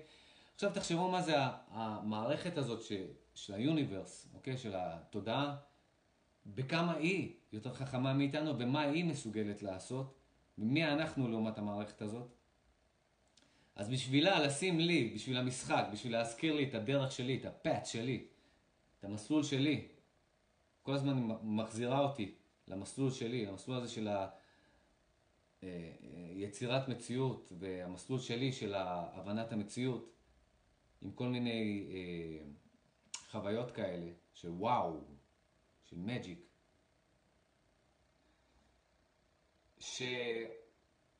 שבשביל מערכת חכמה לעשות את זה, זה כלום בשבילה לקחת את הזמרת הזאת שדיברתי עליה, לשים את זה בתוך פרק שכביכול צילמו אותו לפני כמה חודשים, ושזה ייראה הכי טבעי והכי סימלס, כאילו, ממש, בלי לאגים, בלי כלום, זה אה, איזה צירוף מקרים מגניב.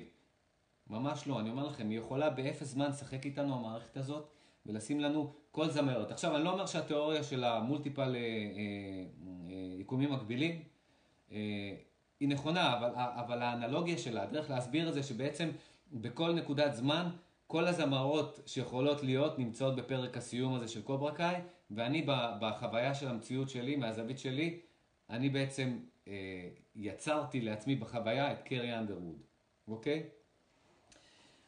עכשיו, זה נראה, נשמע מופרך לגמרי, אני יודע, אוקיי? נשמע לא נכון, הזוי, מכל הבחינות האפשריות, אוקיי? אני לא נשמע פה הגיוני, אבל אני, אני, אני יכול להגיד לכם איך זה כן יכול להישמע הגיוני. תחשבו עכשיו, אם המחשב שלנו כבר הרבה יותר חכם מאיתנו, תחשבו עכשיו על טכנולוגיה בעוד 100 שנה, אלף שנים, מיליון שנה, אוקיי? או בכלל איזושהי תודעה אורגנית כזאת, אוניברסלית כזאת, שהיא הרבה יותר חכמה מאיתנו והיא מסוגלת אה, אה, לעשות מה שהיא רוצה עם המציאות פה. ואנחנו באינטראקציה כזאת איתה, עם המחשבות שלנו והדמיון שלנו. אז בואו נחשוב מבחינה הזאת שאנחנו עכשיו, בואו ניקח איזה 20 שנה קדימה או אפילו יותר, לצורך העניין שהטכנולוגיה מדהימה ואנחנו יוצרים לעצמנו עולמות וירטואליים שהם אי אפשר להבדיל ביניהם לבין המציאות בתוך המחשב, וזה יקרה ואנחנו ממש קרובים לזה. מי, ש... מי שרוצה לראות משהו מטורף, תראו את המשחק של המטריקס שעשו ל-PS5 ול-Xbox נראה לי, תראו את זה ביוטיוב, שזה בנוי על ה-Unreal Engine 5, על המנוע הזה של ה... שזה נראה כמו מציאות אמיתית. עשו עיר שלמה שלאן שאתם לא הולכים, אתם נכנסים לכל אוטו, לכל בניין בעיר הזאת, מעל 7 אלף בניינים בעיר הזאת, זה כאילו עשו את העיר הזאת של המטריקס, אתם נכנסים ואתם כל בניין, יש בו דברים בפנים וזה, וזה ברמה, אפשר להחליף בין יום ללילה, זה ברמה של מציאות אמיתית, אתם בתוך המשחק. אני ראיתי את היוטיוב של זה, ואחר כך כשיצאתי מהיוטיוב שלי, הסתכלתי רגע על המציאות שלי, אמרתי, oh my God, מה, מה הולך פה, אני בתוך משחק.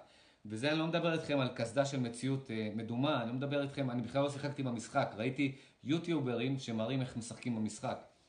אז כבר היום ב-2022, 21, 22, הרמה הגרפית והטכנולוגיה היא וואו, מטורף, זה ממש מציאות. תחשבו 20 שנה קדימה, רק 20 שנה.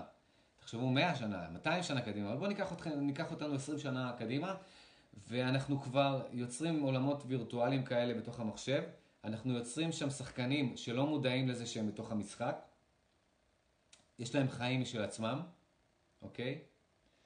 ועכשיו שחקן רוצה ליצור, לפגוש חבר ילדות מכיתה ז' שם במשחק הזה. אין בעיה מבחינת האלגוריתם שלי כמתכנת, לתכנת את זה שהחבר הזה יופיע בקאנטרי. אין, אין בעיה לעשות את זה, מבחינת המשחק. עכשיו, מבחינת החוויה של המשתמש בתוך המשחק, הוא אומר, וואו, מה הסיכויים שאני אפגוש חבר מכיתה ז' אחרי כל כך הרבה שנים שחשבתי עליו השבוע והוא חשב עליי ואני אף פעם לא בא לקאנטרי והוא מעיר אחרת וטה-טה-טה-טה-טה-טה איך זה, מה הסיכוי שאנחנו ניפגש? אין סיכוי, איזה צירוף מקרים, אוקיי? תחשבו על זה במערכת מחשב קצת יותר מתקדמת. לא בעיה לעשות את זה מבחינת תכנות. מבחינת תכנות, אוקיי? אתה יוצר דמויות, שהדמויות האלה יש איזשהו self-consciousness, מודעות אה, עצמית, ואתה עושה באלגוריתם אה, אה, מין אה, תכנות כזה שאומר, תן להם מדי פעם, או כשהם נמצאים ב- ב- באיזשהו וייד מסוים, אוקיי? של, של, של זרימה, תן להם, תן להם את, את, את הדברים האלה שהם, שהם יחשבו שזה מקרי, אוקיי? זה לא בעיה לעשות את זה מבחינת תכנות, אנחנו נוכל לעשות את זה בקלות. עכשיו תחשבו על זה אם אנחנו נמצאים בתוך איזה סוג של אה, תוכנת מחשב כזאת, אוקיי? שהיא נראית אמיתית, מרגישה אמיתית, ואנחנו השחקנים האלה שיש להם מודעות, שנתנו לנו את המודעות העצמית הזאת. לא בעיה מבחינה תכנותית לגרום לנו אה, לסינכרונים האלה של לחשוב על חבר ולפגוש אותו בכל מיני סיטואציות הזויות כאלה, כמעט לא אפשריות, אוקיי? או תחשבו על זה שאנחנו עכשיו במשחק, כן? אני, אני עכשיו אה, יוצר את המשחק הזה, ובמשחק הזה יש את הדמות שלי, שהיא, מודע, שהיא לא מודעת לזה שהיא במשחק, שהמציאות שלה זאת המציאות שלה, והיא היא מדברת על הקרי אנדרווד הזאת, על הזמרת, והיא נמצאת באיזשהו פאזה מסוים, באיזה תדר מסוים, באיזה vibe מסוים, של יצירת מציאות כזה. ויום אחרי זה, כשהדמות הזאת בתוך המשחק רואה את הסדרה הזאת שהיא חיכתה לה שנה, לסדרה הזאת, בפרק הגמר, בקטע הכי המותח, הזמרת קרי אנדרווד מופיעה. ואז הדמות הזאת במשחק אומרת, שהיא מאוד אה, מדעית והגיונית ולוגית, הדמות הזאת במשחק אומרת, אין סיכוי, לא הגיוני, כי צילמו את זה, זה, זה לא שעכשיו זה בשידור חי ופתאום הביאו לי בהפתעה את הזמרת הזאת. הפרקים האלה כבר מצולמים, ערוכים, אי אפשר להכניס אותה בדקה ה-90 את הזמרת הזאת, אי אפשר, רק בשבילי. נכון, אם אנחנו מסתכלים על זה מבחינת שאנחנו לא יודעים שאנחנו במשחק, אנחנו לא יודעים מה היכולות של המערכת ה- התכנותית הזאת שמנהלת את המשחק פה, זה לא אפשרי.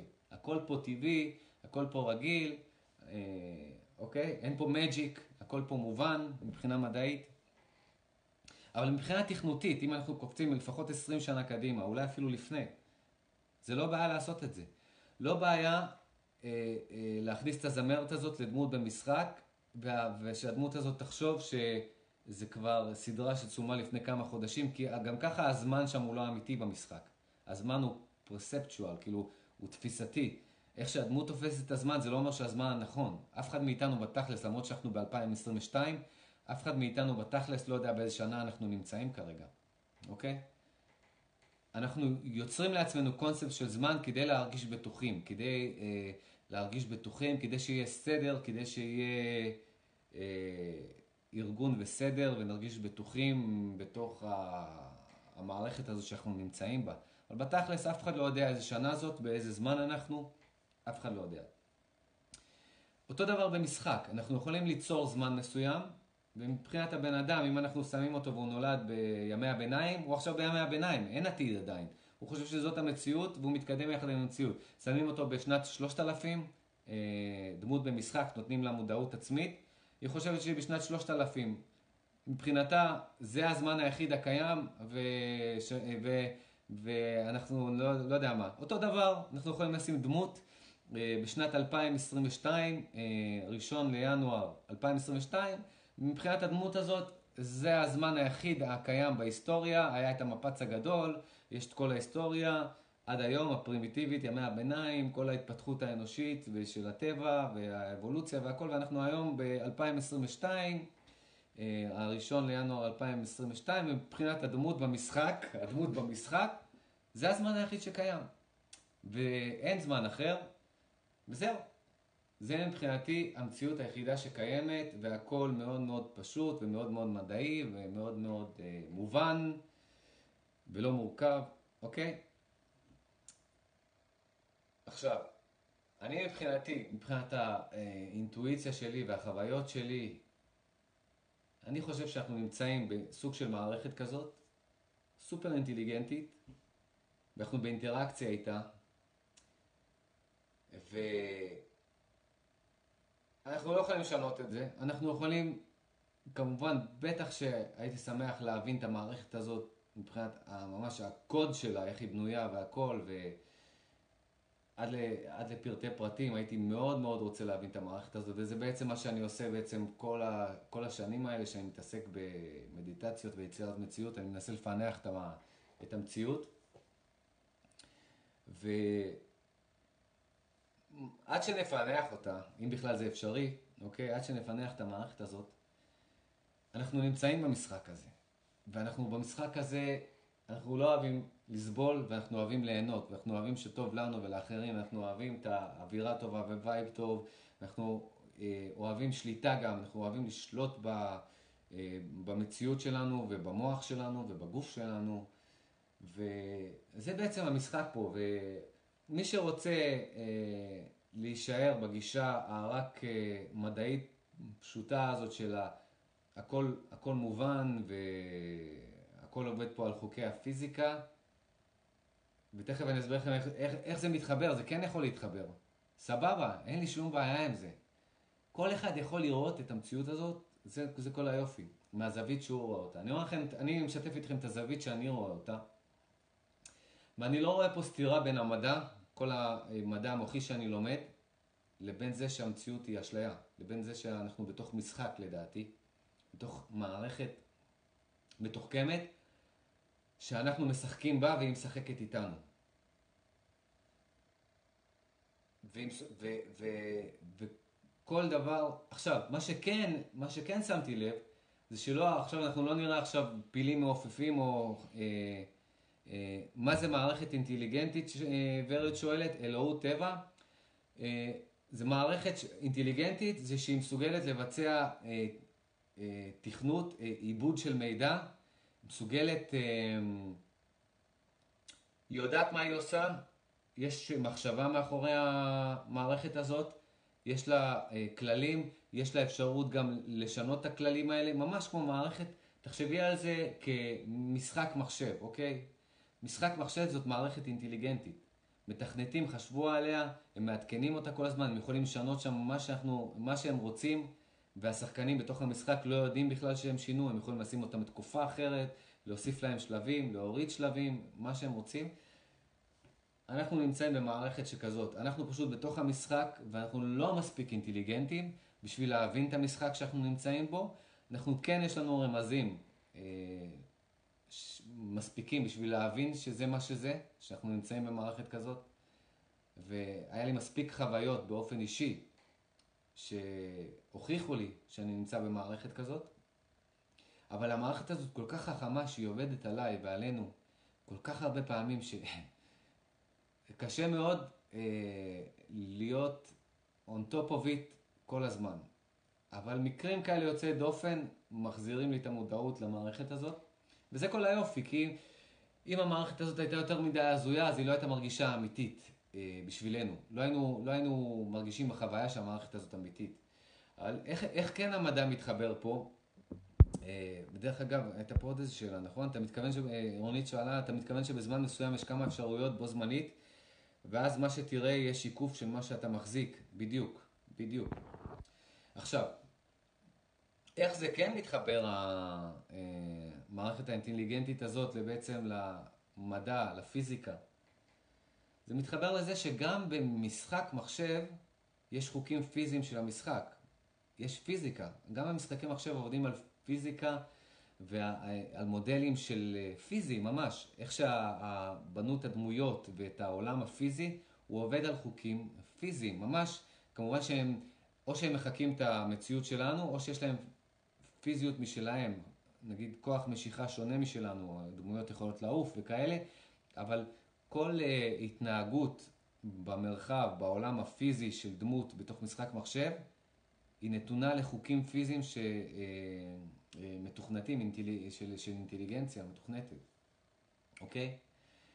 אז אם לדוגמה דמות בתוך אה, המשחק מנסה להבין את עצמה והיא מבינה, זה מה שבעצם המדע עושה. המדע כל הזמן מנסה להבין את הסיסטם שמצאנו את עצמנו בו. מצאנו את עצמנו פה, כולנו נולדנו פה, ומצאנו את עצמנו אה, פה נושמים בתוך עולם פיזי, תלת-ממדי, אוקיי? בגוף של בן אדם. והמשחק התחיל. וזה כזה obvious מהרגע שאנחנו מתחילים לדבר והכל ש... obvious, הכל, אמא, אבא, אה, חנויות, אוכל, בית ספר, הכל כזה מובן, הכל כזה מסודר, טוב. וגם המדע, המדענים, הם פשוט מצאו את עצמם בסוג של אה, מציאות מסוימת, ו... והם התחילו לנסות להבין מה זאת המציאות הזאת, ממה הפיקסלים פה אה, בנויים, אוקיי? מנסים להבין את החוקיות הזאת באמצעות ניסוי וטעייה, באמצעות מה יקרה אם נחמם את זה אה, בצורה מסוימת, מה יקרה אם ניקח את החומר הזה ואת החומר הזה ונערבב אותו ביחד, אוקיי? אז המדע זה סוג של לקחת את החוקיות הזאת, את, ה, את, ה, את ההרכב האינטליגנטי שכבר קיים, של הפיזיקה, אה, של העולם שאנחנו נמצאים בו, ולנסות לעשות לו, להבין אותו, וכדי לעשות לו מניפולציות, כדי אה, להוציא ממנו דברים חדשים. כל מה שאנחנו יצרנו פה מבחינת ציוויליזציה, זה ערבבנו כל מיני דברים שמצאנו פה, ערבבנו ורצינו לראות מה קורה כשמערבבים את הדברים האלה יחד. אוקיי? אז זה לא פוסל אחד את השני, זה לא סותר אחד את השני, אם אנחנו רוצים להבין את המוח, כי יש לנו מוח, גם במשחק, אה, אם אנחנו נרצה בעוד 20 שנה ליצור משחק מחשב ולתת לדמויות שם אה, מודעות עצמית, אנחנו נצטרך ליצור להם מוח. אנחנו נצטרך, אה, כמתכנתים לפחות, לחשוב על זה רגע, מה יקרה אם דמות מסוימת במשחק תרצה להבין מה קורה בתוך הקופסה של המוח של דמות אחרת במשחק או של חיה. וזה מה שקרה פה בעצם, מבחינת המדע, איך התחילו לחקור את המוח, את כל הדברים האלה. פשוט ניסו, פתחו וניסו לראות מה יש בפנים. עוד מהתקופה הזאת, זה, זה, זה מה, מה, מהתקופה של היוונים, אה, שהתחילו לחקור את הרפואה ואת המדע וכל אלה, אה, כל הציוויליזציות הקדומות, אבל מהתקופה הזאת של ליאונרדו דה וינצ'י אפילו, שהיה משרטט את גוף האדם, את הפרופורציה שלו, וכל מיני שרטוטים כאלה מהמאה ה-16 וזה, של מה שיש בתוך הגוף האדם והמוח, ו, ו, וכל פעם הם שיפרו את זה. אז אם אני כמתכנת של משחק רוצה ליצור את המשחק הזה, אז אני אצור אותו בצורה כזאת שהיא תהיה כל כך אמיתית, שזה לא יהיה כאילו שאני אני אפתח עכשיו מוח אנושי והוא יהיה ריק, אוקיי? אני אעשה אותו ריאליסטי כמה שאני יכול. ואני אעשה את זה שהמנגנונים בו יעבדו כמה שיותר. אני אעשה אותו כמה שיותר אה, אמיתי, שירגיש בחוויה אמיתי. וככה בעצם המציאות עובדת עלינו אה, כל יום מחדש, בקטע של כמה שהיא מרגישה לנו בחוויה שלנו כל כך אמיתית. למרות שמה שאנחנו בתכלס רואים, מבחינה מדעית אנחנו יודעים שאנחנו, כל מה שאנחנו רואים לפחות, זה סוג של תדרים, זה סוג של אה, פוטונים של אור, והמוח שלנו מפרש אותם. אנחנו בעצם לא יודעים איך העולם בחוץ נראה. המ- המגע שלנו, כשאנחנו נוגעים במשהו והוא קשה או רך וכל מיני כאלה, זה גם, הכל זה, זה סוג של חשמל, זה סוג של אה, אלקטרונים, נוירונים, אה, נויטרונים ופרוטונים, ו, ו, ואפילו כבר בתוך זה אה, מצאו את כל ה... אה, בפיזיקה הקוונטית כבר הגיעו יותר עמוק, ולגלים ולחלקיקים ולכל הדברים האלה, אבל אנחנו מבחינת החוויה שלנו, לא משנה לנו. מבחינת החוויה שלנו, זה לא משנה לנו ש, שיש לנו פה גלים וחלקיקים, זה לא משנה לנו שכרגע פוטונים של אור אה, שבאים מהשמש, אה, פוגעים לנו פה ברטינה וגלים מסוימים בתדרים שונים, גלים קצרים, גלים ארוכים יותר, אה, יוצרים לנו את כל הצבעים ואת כל העולם הזה שאנחנו אה, חווים פה. זה לא משנה לנו כי אנחנו מהחוויה שלנו, יש לנו חוויית משתמש כזאת בדיזיין שהיא כל כך סימלס, היא כל כך, אה, כל כך נקייה, שהכל מרגיש לנו טבעי. זה לא מרגיש לנו שיש פה איזשהו לאגים או משהו, זו טכנולוגיה סופר מתקדמת, והמציאות מרגישה לנו כל כך אמיתית, כל כך אמיתית, וזה כל היופי שלה, אוקיי? אז אה, אני עדיין מאמין בזה, אני עדיין מאמין שזאת המציאות, והמציאות הזאת, אה, כמה שהסברתי לכם את זה עכשיו מהמוח הקדמי, מהמוח של ה... ה- ה- לנסות להסביר לכם את זה בצורה הגיונית, היופי של המציאות הזאת זה לראות אותה כמו מג'יק, כמו קסם. זה לחוות את זה, בשביל זה עשו את כל המאמץ הזה של אה, לתת לנו את המציאות הזאת שהיא תהיה לנו כל כך מובנת וכל כך פשוטה וכל כך... אה, שלא נתעסק בכל המכניקה והטכניקה של המציאות הזאת, פשוט נתעסק בחוויית המשתמש, בחוויה, בחוויה שלנו מתוך המשחק הזה, שנהנה מהמשחק הזה. ואנחנו באמת לא חייבים להיות מדענים בשביל ליהנות מהמשחק הזה. אה, וגם אה, לסבול באמת זאת אופציה. לסבול זאת אופציה. כן, אה, הרבה אנשים סובלים ולא יודעים שיש להם את האופציה לא לסבול, כי. כמו שאמרתי, המעגלים הפרימיטיביים של המוח, המוד הזה של המוח, המוד של הסבל הזה, הוא פועל, פועל מעצמו, הוא בעצם, הוא אוטומטי, הוא אוטונומי והוא פועל מעצמו.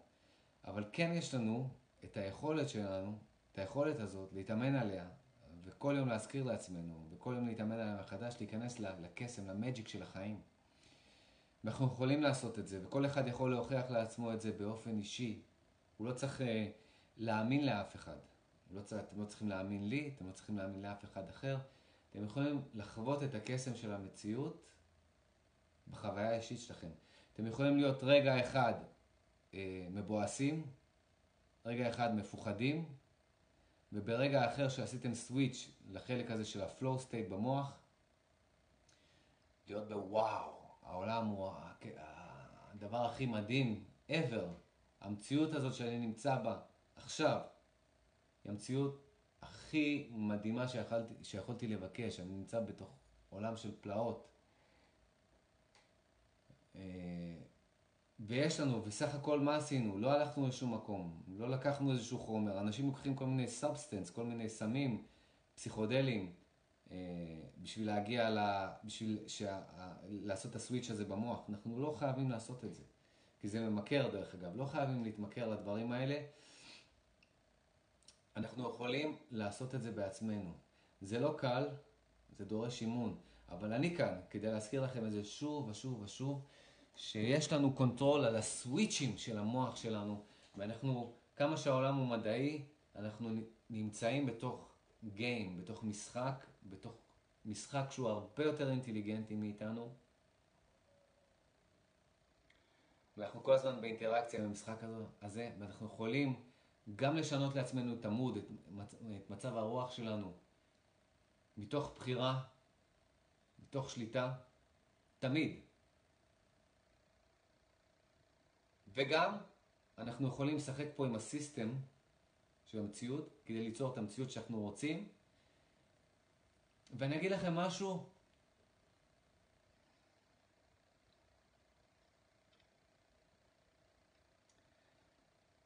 זה עובד טוב יותר אם אנחנו עושים את זה כמשחק, אם אנחנו כמו spirit של, של ילדים ב flow state, במשחק.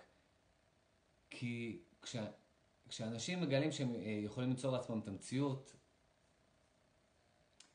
הפחדים שלהם, אה, הפחדים שלהם, המעגלים הפרימיטיביים שלהם, מכניסים אותם לפאזה של גריד. גריד זה תאוות בצע. אנחנו לא אוהבים אנשים שהם גרידים, ואתמול בסדרה, זה תמיד הרשעים האלה בסרטים, ואנחנו תמיד לא אוהבים, נכון, את הגרידים האלה, את האנשים האלה שהם רעים רק בגלל תאוות בצע, רק בגלל האגו שלהם, בגלל שהם רוצים לדרוך על אחרים, העיקר הם עצמם, הם גרידים, הם רוצים להשיג, הם רוצים... גרידיות מונעת מתוך פחד, מתוך אגרסיביות, מתוך state של מעגלים פרימיטיביים. אנחנו לא רוצים ליצור מציאות מתוך המעגלים הפרימיטיביים האלה, למרות שאנחנו יכולים. אנחנו יכולים ליצור מציאות מתוך כל אחד מהחלקים של המוח. אנחנו יכולים ליצור מתוך המוח הקדמי, מתוך המוח המפוחד ומתוך ה-flow state. אבל לפחות מהחוויה האישית שלי, הקסם, אם אנחנו רוצים לחוות את הקסם, ולא רק ליצור מציאות, כי אנחנו יכולים ליצור מציאות ולשפר את המצב הכלכלי שלנו, אבל להיות ב shit, להיות fucking... בגיהנום, לחיות במציאות של גיהנום עם כסף ועם העבודה שאנחנו רוצים ועם המקום שאנחנו רוצים ועם הפרסום שאנחנו רוצים ועם כל מה... ההיילייט האלה של האינסטגרם שאנחנו רוצים להיות כאלה, אנחנו יכולים ליצור את המציאות הזאת.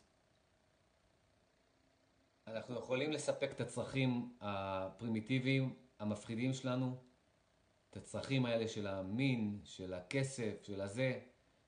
אני לא יוצא נגדם, זה גם חלק אה, חשוב וכיפי בחיים. אבל כשאנחנו מונעים, מונעים self-driven, מונעים מבחינה עצמית, מוטיבציה עצמית, ליצור מציאות, כמו שקרה להרבה אנשים כשהם פתאום גילו שהם יכולים ליצור לעצמם מציאות. והם מונעים מהמעגלים הפרימיטיביים של המוח שלהם, בהמשך הדרך הם דופקים את עצמם. זה כאילו שה universe הוא כמו איזה ילד קטן כזה. אני לא אומר שהוא, שהוא ילד קטן, כן, אני אומר מבחינת ה vibe שהכי מחובר ל magic של ה universe. ה context פה שאני אומר לכם, זה לחוות את ה magic, את ה flow state הזה, כי זה הדבר שהכי שווה לחיות בשבילו. זה, ה, זה, זה ליהנות, ליהנות מהחיים בלי שום דבר, בכל סטייט כלכלי שאתה נמצא, גם אם אין לך כסף, גם אם יש לך כסף. בכל מצב. גם אם הבריאות שלך היא לא משהו וגם אם הבריאות שלך היא מדהימה. יש אנשים עם בריאות לא משהו שנהנים הרבה יותר מאנשים סופר בריאים ש- שכל יום מבואסים. יש אנשים בלי כסף שנהנים הרבה יותר עם אנשים עם, עם כסף, ויש אנשים עם כסף שנהנים עם אנשים בלי כסף, ויש אנשים עם אה, בריאות שנהנים עם אנשים שכרגע הבריאות שלהם לא משהו, ויש אנשים באמצע, יש את הכל, אבל מה שאני אומר לכם זה שמה שמשותף לכל, ה, למי שנהנה מהחיים האלה, זה אנשים שנמצאים לא בס... במעגלים הפרימיטיביים האלה, ב greedy state של ה mind הזה, ב grumpy הזה, זה האנשים האלה שנמצאים ב magic של החיים, ב flow state הזה של החיים. ואם אתם רוצים אפילו, הבן אדם שהמציא את השם שלו, יש לו שם מאוד מאוד ארוך, מיכאל משהו, לא יודע, אדר מיכאל, מיכאל משהו, לא משנה מה, זה שהביא למדע את ה flow state הזה, הוא בכלל לא אמר משהו מעניין שהיום נזכרתי בו בבוקר, הוא אמר ש flow state זה המצב האופטימלי, הפסיכולוגי האופטימלי. תקשיבו לזה טוב, כמה שזה נכון. flow state, המצב הזה ש, אה, של ה magic שאני קורא לו, שה magic הזה שאנחנו יכולים להיות בו, מבחינת בן אדם שחקר את ה... עשרות שנים את המוחות של אנשים שנמצאים ב flow state, קבע ש flow state זה מצב האופטימלי של המוח. זה המצב האופטימלי הפסיכולוגי של המוח. ואני לא צריך שהוא יגיד לי את זה, זה פשוט, אני אוהב, אני אוהב מהצד של המדע לשמוע את זה, כי אני יודע את זה מהחוויה האישית שלי. שה... ה flow state הזה, או לפעמים, לפני זה לא קראתי לזה, אני, אני לא חייב גם לקרוא לזה flow state, אני קורא לזה חיבור למציאות בעכשיו. אה, אז החיבור הזה,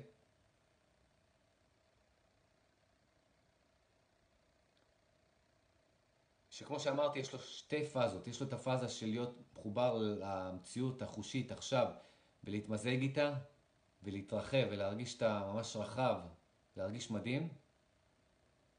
ויש לו את הפאזה הזאת של להיות יצירתי, ליצור משהו, ליצור משהו שבחיים לא חשבת שאתה יכול ליצור. משהו שבא מתוכך, שאתה, לא יודע, אתה לא יודע מאיפה זה בא. ליצור את הדמיון.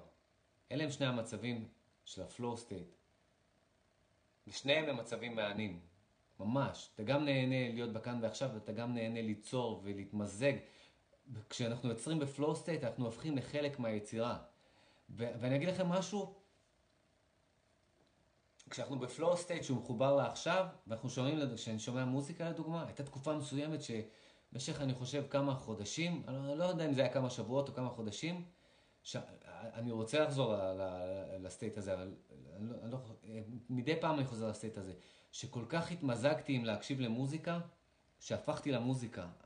אני חושב שדיברתי על זה, דיברתי על זה לפני כמה שנים זה היה, ש...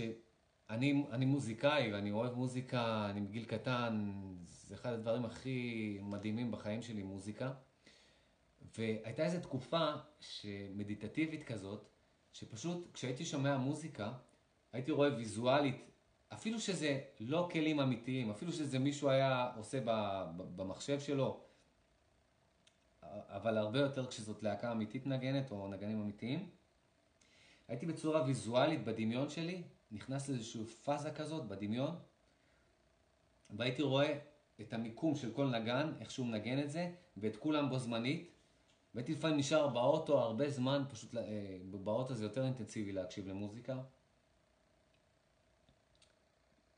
והייתי ממש הופך לחלק מהמוזיקה.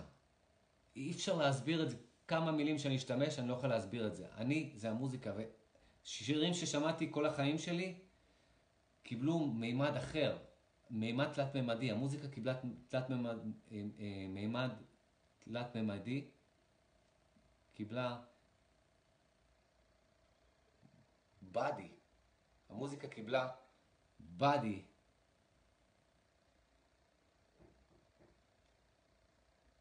המוזיקה קיבלה body, אוקיי? הזכירו לי שיש זה, יש לי פה גם איזשהו שוקולד כזה, למה לא?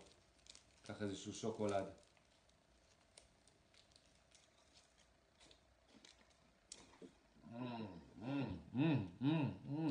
איזה טעים. נינה אומרת, כיף להקשיב, תודה על הדרך שבה אתה מעביר את התכנים המופלאים האלה. תודה רבה נינה. אני מעביר את זה מהלב שלי, אני פה שופך את הלב שלי אליכם. כל מה שאני אומר לכם זה 100% משאני ומה שאני חושב עכשיו. אז בתקופה הזאת, כשהקשבתי למוזיקה היא נהייתה תלת ממדית, וכל כלי נהיה תלת ממדי, הוא נהיה אובייקט במרחב. ואני התמזגתי עם זה, כאילו לא הייתי, זה לא היה מאזין ומוזיקה. זה היינו אחד. וב flow state הזה, אנחנו יכולים להעשיר, אני קורא לזה עושר עם עין, עושר רב-ממדי. לא משנה באיזה מצב כל אחד בחיים שלנו, באיזה מצב כלכלי, בריאותי, אה, רגשי או whatever, כולנו יכולים, מכל מצב שאנחנו נמצאים בו, בלי אביזרים חיצוניים, להיכנס לפלואו סטייט שלנו ולחוות את המציאות הזאת כמו מג'יק, כמו קסם. כולנו יכולים לעשות את זה.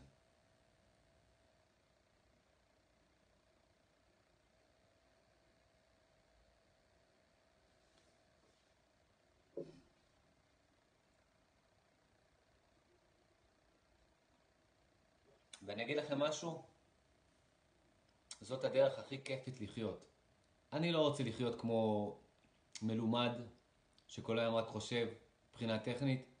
הייתי שם, אני נמצא שם הרבה.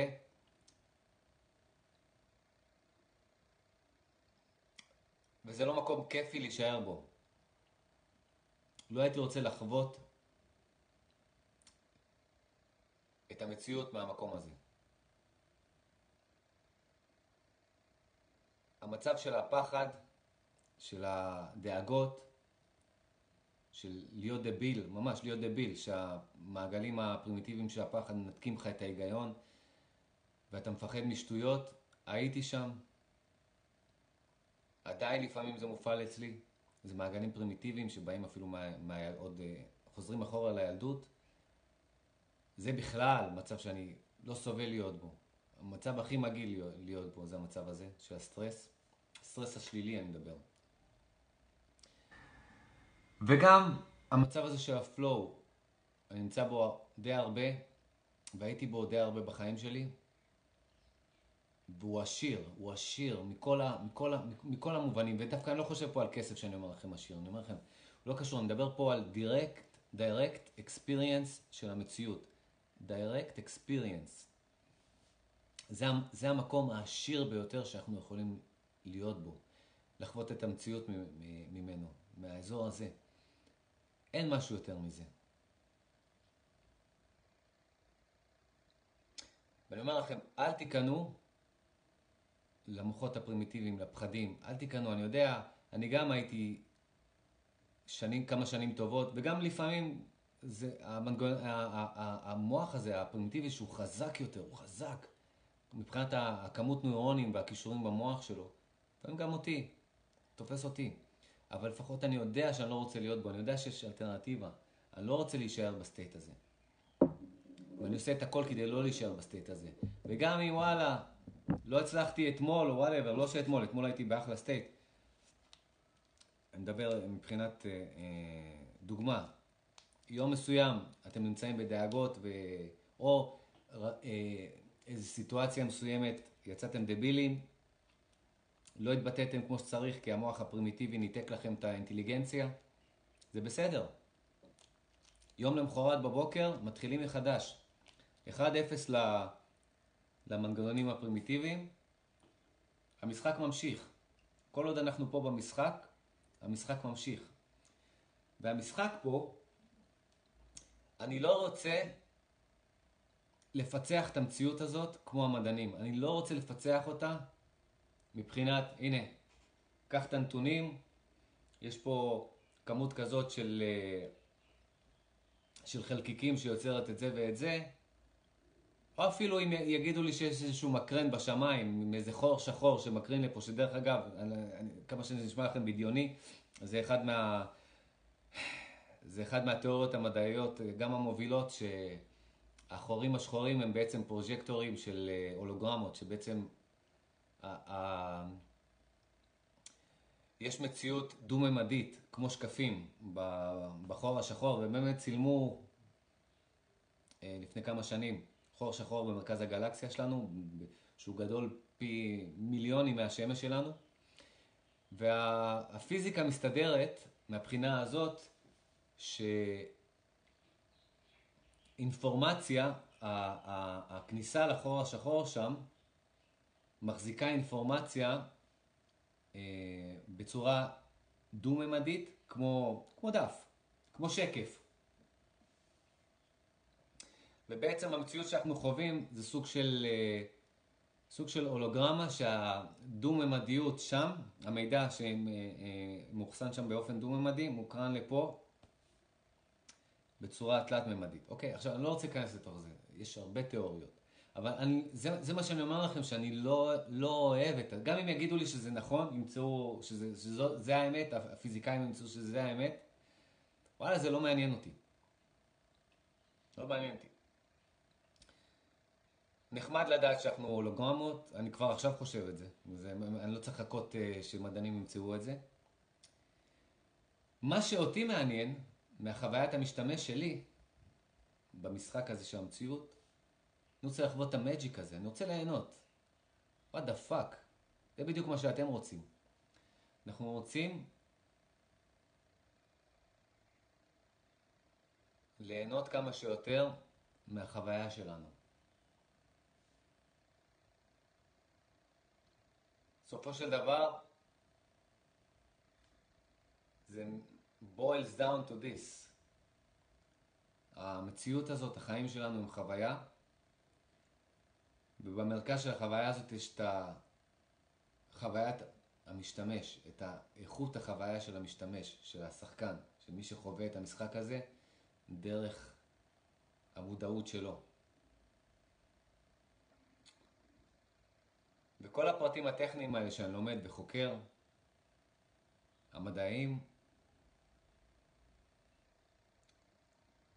הם כדי לשפר את הטכניקות, כי כמו שאמרתי לכם, בקטע של המוח הפרימיטיבי, הוא חזק. זה, ה beast הזה, motherfucker ה beast הזה, זה משהו שעוד לא פיצחתי לגמרי. עוד לא פיצחתי לגמרי את זה, אבל אני מרגיש ויודע גם, לפחות עד עכשיו, שהחלק הטכני המדעי הזה שאני לא רוצה להיתקע בו, הוא יכול לפצח את הקטע הזה. ולמה אני בכלל רוצה את הקטע המדעי הזה? אני רוצה אותו כי הוא, הוא עוזר לקטע החווייתי. כי אם יש איזשהו מנגנון פרימיטיבי יותר חזק ששולט בי, והדרך לשלוט בו, או לפרק אותו מהכוח שלו, או לעשות לו ויסות, רגולציה. אני, צריך, אני יודע שאני קודם כל צריך להבין אותו. אני צריך קודם כל להבין את הפרטים שלו, להבין את המכניקה שלו. אוקיי? אבל בסופו של דבר זה, הכל חוזר לחוויית המשתמש. כדי לחוות את המציאות, להיות מחובר למציאות, להיות יצירתי, להיות במה שאנחנו קוראים לו ה-flow state הזה. זה במרכז של כל מה שאני עושה. ואיפשהו זה המרכז של כל מה שכולנו עושים, בכל תחום. אפילו אם אנשים הם גרידים ואנשים הם שליליים, בסופו של דבר הם רוצים חוויית מציאות טובה בשביל עצמם. למרות שזה פוגע באחרים, כולנו מונעים מתוך המקום הזה. אני מונע מתוך מקום חיובי, מקום של משחק, מקום של ככה, כמו ילד כזה שמשחק עם היוניברס. חוויתי את זה ואני אוהב את זה הכי הרבה, את המשחק הזה ואת ה... את הלהיות מחובר לעכשיו עם, ה... עם האינטראקציה של המשחק הזה.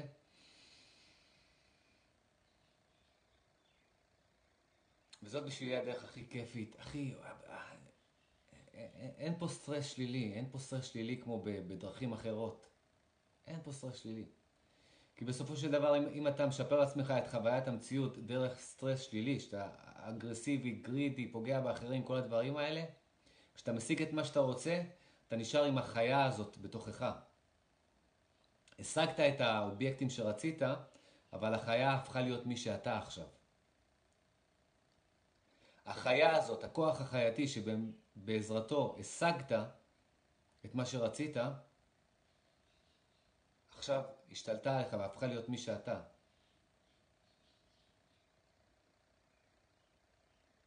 ועכשיו היא אוכלת אותך. אז זאת לא אסטרטגיה טובה אה, להגיע בחוויית משתמש, חוויית מציאות איכותית. אם אנחנו רוצים להיות אינטליגנטים בתוך מערכת יותר אינטליגנטית מאיתנו, אנחנו רוצים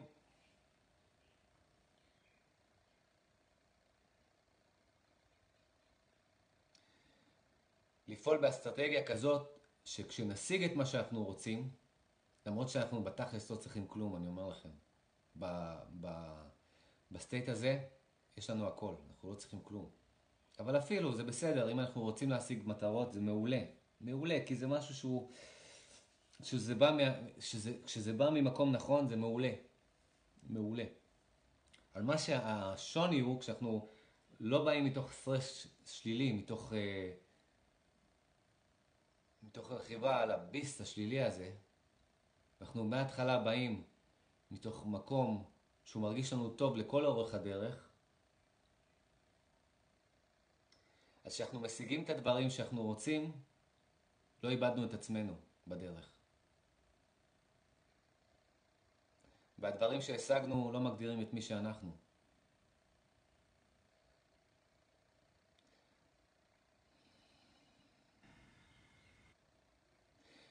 אז מי שאנחנו רוצים להיות אחר כך, אנחנו צריכים להיות עכשיו, בכל רגע, בכל פעילות שאנחנו עושים.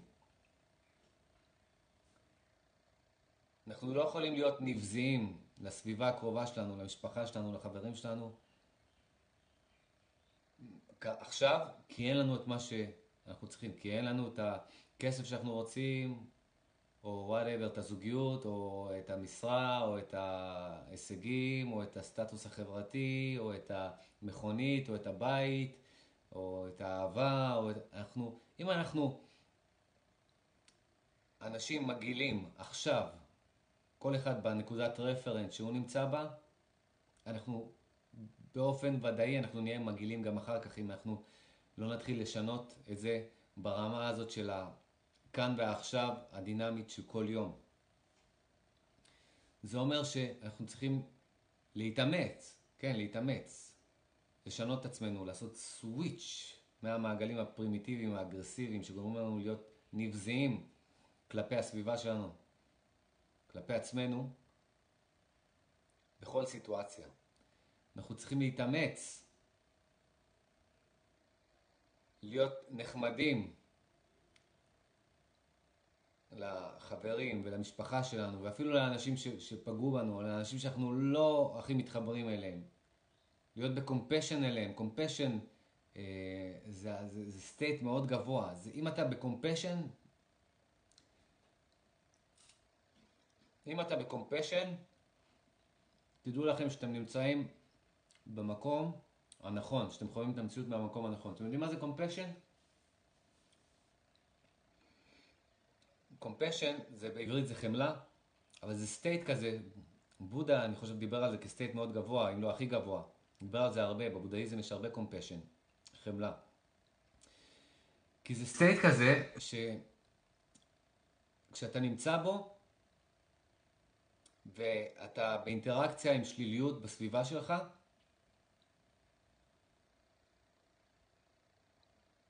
ככה, בואו אני אתן לכם דוגמה פשוטה. כשאני לא נמצא בקומפשן, ואני שומע אנשים מרכלים סביבי על מישהו אחר, אני, אני, אני כועס על זה, זה, זה, זה, אחד הדברים שככה מקפיצים לי, מרתיחים אותי. אני לא אוהב לרחל, ואני גם עושה את זה, באופן לא מודע כמובן. נדיר שאני עושה את זה, אבל כשאני עושה את זה, זה קורה באופן לא מודע וזה די נדיר, ואני שונא את זה. אני לא אוהב לרכל, לא אוהב לדבר על אף אחד מאחורי הגב שלו, על אף אחד. אני לא רוצה להגיד, ל... אני לא רוצה להגיד משהו על מישהו שלא הייתי אומר לו את זה בפנים. אני שואף לזה, אני לא רוצה את זה, אבל מה לעשות שגם המוח הפרימיטיבי שולט בי לפעמים, וגם לי זה קורה.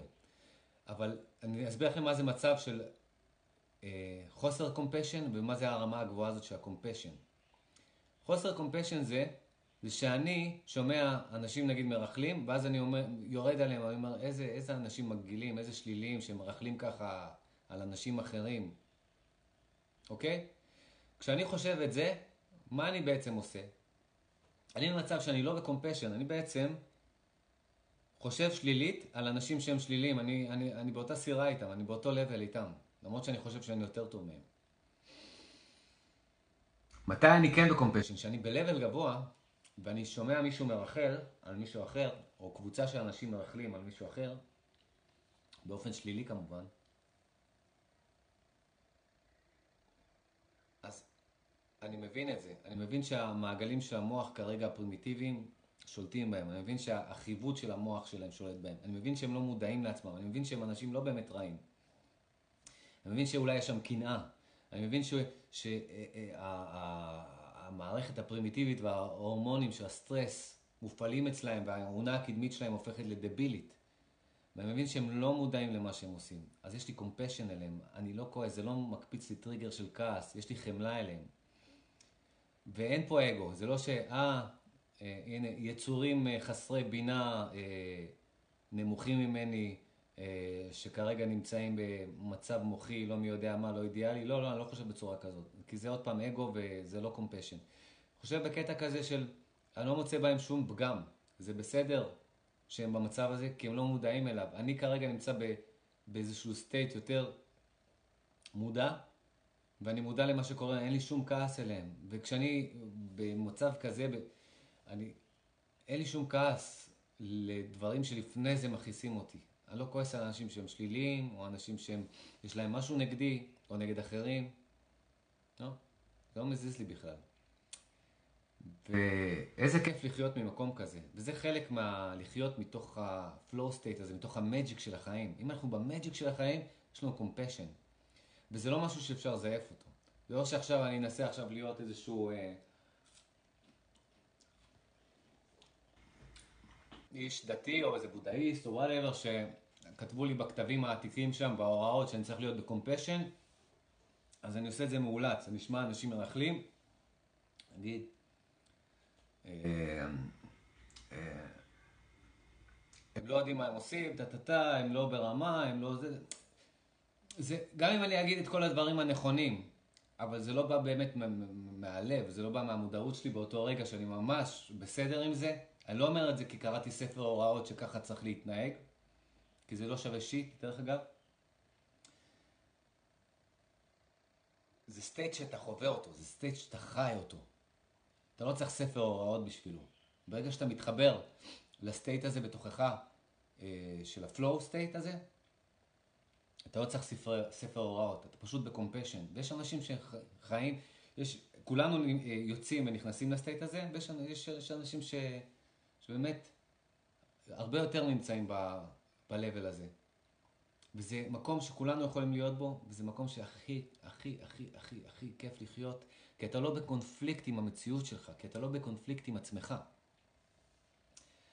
ואם אנחנו מגשימים את מה שאנחנו רוצים, מתוך level כזה, מתוך level של uh, flow state, ולכל אורך הדרך אנחנו נמצאים בזה, ואנחנו מתחילים מעכשיו, בלי תירוצים, מתחילים מעכשיו עם האנשים הקרובים אלינו. וזה לא יהיה מושלם. פעם נצליח, פעם לא נצליח. יום אחד כן, יום אחד לא.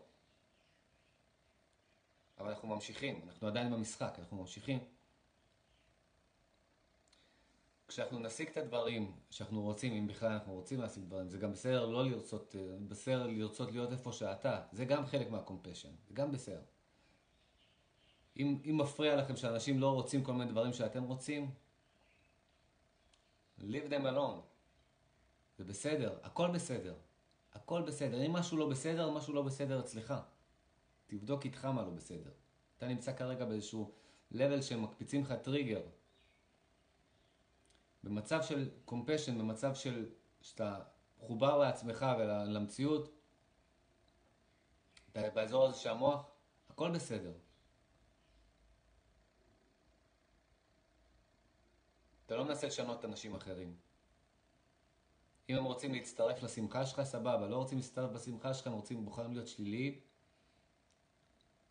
זה הצ'ויס שלהם. הרבה פעמים אנחנו לא יכולים לעזור להם. אנחנו רק יכולים להיות בקומפשן אליהם. אז אנחנו אחראים קודם כל על הקופסה פה שלנו ועל הסוויצ'ינג. אנחנו עושים את ה switching. לא יכולים לחכות שמישהו חיצוני יעשה לנו את הסוויצ'ים בשבילנו, וזה לא התפקיד שלנו לעשות לאחרים את הסוויצ'ים האלה. אני יכול פה להגיד לכם, ואתם קהל שמבין אותי ואתם בתחום הזה, ואתם יכולים להבין את מה שאני מדבר, אבל אני יכול לדבר על אנשים אחרים, הם לא יבינו מאיזה כוכב נחתתי, אוקיי? ואני לא רוצה לשנות אותם, אני לא רוצה להיכנס ואני לא רוצה לשכנע אותם, אני לא רוצה עכשיו לעשות להם promotion ולשווק להם את, ה, את מה שאני חושב, את איך שאני חושב שהחיים הם. מספיק לי קודם כל לעשות את זה בשביל עצמי. ואם אנחנו טיפין טיפין, כזה ככה, בקטנות, אתם לא נחמדים עכשיו למשפחה שלכם? תהיו נחמדים למשפחה שלכם, מה the fuckers? אתם לא סובלניים כלפי הילדים שלכם? מה אתם מחכים, שיהיה לכם כסף כדי שתהיו סובלניים לילדים שלכם? שתחיו בבית יותר גדול? שה... הבעיות הפיזיות ייפתרו ואז תהיו נחמדים? אתם לא תהיו נחמדים כשיהיה לכם את זה. כי אתם פועלים דרך אסטרטגיה, אני לא אומר אתם, אנחנו, כן? כי אנחנו פועלים במצב כזה, אם אנחנו חושבים ככה, אנחנו פועלים מתוך אסטרטגיה לא נכונה. אם אנחנו מחכים לאיזשהו אחר כך שיתקן אותנו, אנחנו נתאכזב. אנחנו, אנחנו, ואם אנחנו בכלל מונעים מתוך שליליות, כמו שאמרתי, כשאנחנו נשיג את מה שאנחנו רוצים, בדרך כלל אנחנו נשיג את זה, כי שליליות היא כוח מאוד מאוד חזק. כמו שחיוביות. חיוביות היא גם כוח מאוד חזק. אבל אם אנחנו נשיג את זה מתוך אה, סטייט שלילי, שאנחנו מתנהגים בצורה מגעילה לסביבה שלנו ולעצמנו, אנחנו רוכבים פה על איזה ביסט מסוים שבסופו של דבר זה יתנקם בנו. הביסט הזה, בסופו של דבר, כשלא יישאר מה לאכול בחוץ, הוא יאכל אותנו. וזה הכי אמיתי מה שאני אומר לכם פה. ואם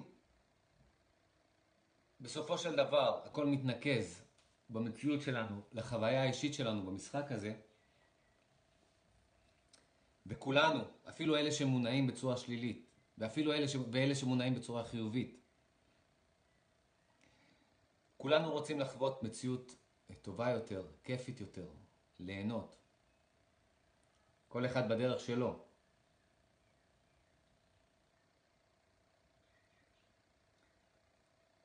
אנחנו יכולים לעשות את זה כבר מעכשיו. אנחנו צריכים לעשות את הסוויצ'ים האלה במוח, להיכנס לאזורים האלה של ה flow state, להיות נחמדים יותר, להיות ב compassion יותר לסביבה שלנו.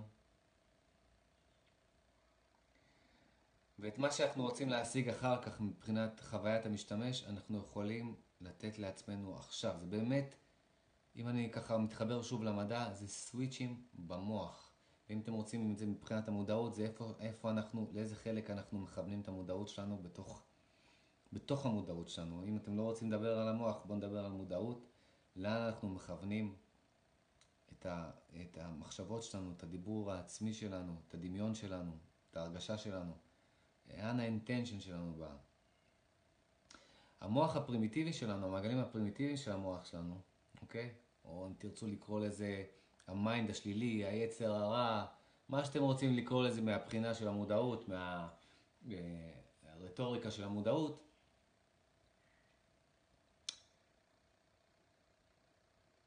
הוא מושך אותנו להשיג את חוויית המשתמש שאנחנו רוצים דרך אגרסיה, דרך שליליות. אנחנו חושבים שאנחנו צריכים להילחם על המקום שלנו. אנחנו, צריכים שאנחנו, צריכים לקח... אנחנו חושבים שאנחנו צריכים לקחת את מה ששייך לאחרים כדי שיהיה לנו. אנחנו חושבים שכל המשאבים כבר אה, נגמרו ו... ו... ואנחנו, בשביל שיהיה לנו אנחנו צריכים לקחת ממישהו אחר. אנחנו במשחק של הישרדות. ומי שרוצה לראות דוגמה מדהימה לזה, תראו הישרדות בטלוויזיה. את המשחק הזה, זה משחק פסיכולוגי מדהים. תראו איך אנשים שהם בדרך כלל נחמדים ביום יום שלהם, במציאות שלהם, הופכים לחיות כשזה המקום שלהם, כשהמשאבים מצומצמים, וזה רק, רק אחד זוכה בהישרדות, וכל פעם יש הדחה, וזה איך, איך, איך המעגלים הפרימיטיביים של המוח שולטים בהם, ואיך הם אה, אה, בוגדים בחברים שלהם, בבריתות ו, ודברים כאלה, ואיך הם נהיים אנשים מגעילים, אינטרסנטים, כשהם לא כאלה. ממש, זו סדרה מעולה לראות איך, איך שהמוח עובד, איך שהמוח עושה סוויץ' למעגלים הפרימיטיביים. כשאנחנו באים מתוך uh, השקפת עולם שהכל uh, מצומצם ורק אחד בסוף uh, זוכה בפרס. כמובן, מי שחושב uh, מהזווית הזאת, כולם אויבים שלו. גם החברים שלו הם אויבים שלו. הם, הם חברים זמניים בשביל... uh, עד שהוא ידיח אותם. זאת לא הדרך הנכונה, מבחינתי לפחות. לחוות את המציאות. קחו אותה במקרו, בגדול, שהמציאות, אנחנו רוצים להוציא מהפרי הזה את הכי הרבה מיץ שאפשר, ליהנות ממנו הכי הרבה. מהפרי הזה של החיים שלנו. אבל כמו שיש מקרו, יש גם מיקרו. ברמת המיקרו,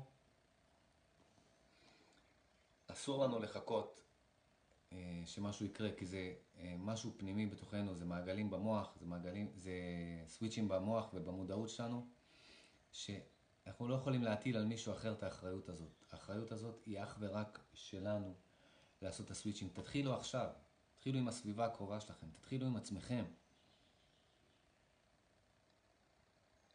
תתחילו להיכנס כמה שיותר לאזור של המג'יק של החיים. מג'יק. אתם רואים את הגורילה הזאת? אני רוכב על הגורילה הזאת. לא סתם אולי שמתי היום את החולצה הזאת של הגורילה הזאת. אתם רואים? יש בנו את הגורילה הזאת. היא טובה לנו. היא טובה להרבה דברים. יש לנו אותה פה. יש לנו אותה פה באמצע המוח ופה מאחורה. יש לנו את ה... הוא קיים בנו. אני אוהב אותו. הוא קיים בנו. אבל אנחנו לא רוצים להפוך להיות מי שהוא. לחוות את המציאות רק מתוך, הג... מתוך האגרסיה הזאת. אנחנו רוצים להביא אותו, ככה, פיס, לעשות עם החלקים הקדמיים של המוח. שלו, להביא לו היגיון, להביא לו flow state, אוקיי? תתחילו מהדברים הכי קטנים, תתחילו מה, מהעכשיו שלכם, מהיום יום שלכם. ואתם, ככל שתשנו את הדברים הקטנים, הדברים הגדולים השתנו מעצמם.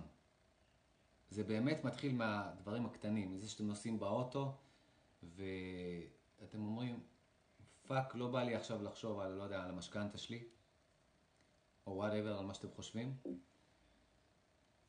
אני רוצה עכשיו ליהנות מהירוק של הטבע ביום המיוחד הזה שלא יחזור על עצמו. אני רוצה להקשיב לציפורים, עכשיו.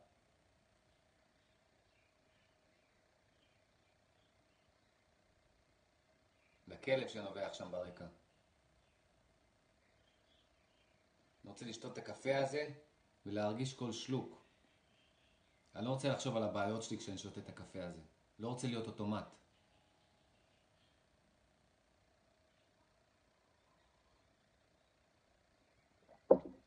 אני לא רוצה שהגורילה הזה ייסע באוטו ויחשוב על ה...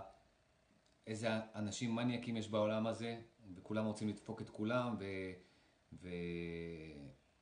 ו... וצריך להיות, צריך להיות מאוד אגרסיבי, צריך להיות אלפא, צריך להיות, צריך uh, לטרוף כדי לא להיטרף. אני לא רוצה להיות ב mode הזה. שלא תבינו, אני יכול להשתמש ב mode הזה כשאני צריך אותו. אני לא רוצה להיות בו כבר... כברירת מחדל. אני לא רוצה להתעורר כל בוקר ולהיות כל היום הגורילה האגרסיבית הזאת. אני לא רוצה להיות כל היום במוח המדעי הזה, שהוא בתכלס בזבוז של חיים. מבחינת חוויית המשתמש, אלא אם כן יש מדענים, אני מכליל פה, יש מדענים שיש להם אור בעיניים, שזה זה, זה מכניס אותם ל flow state.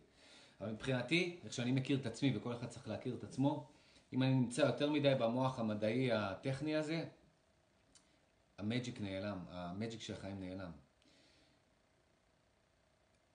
וכל אחד מאיתנו צריך למצוא את הנקודות החיבור למג'יק, לקסם, למה שמדליק אותו, למה שגורם לו להתלהבות, למה שגורם לו למג'יק הזה. אם זה אצלכם מדע, תלכו לדרך המדעית. אם זה בשבילכם זה ספורט, תלכו לקטע של הספורט. כל אחד, כל אחד לקטע שלו. אבל מה שמשותף לכולנו, כל אחד מהתחום שלו, זה שכולנו נהנה יותר מחוויית המשתמש במציאות הזאת, מחוויית החיים שלנו, אם אנחנו נחיה מתוך המימד הזה של ה-flow state.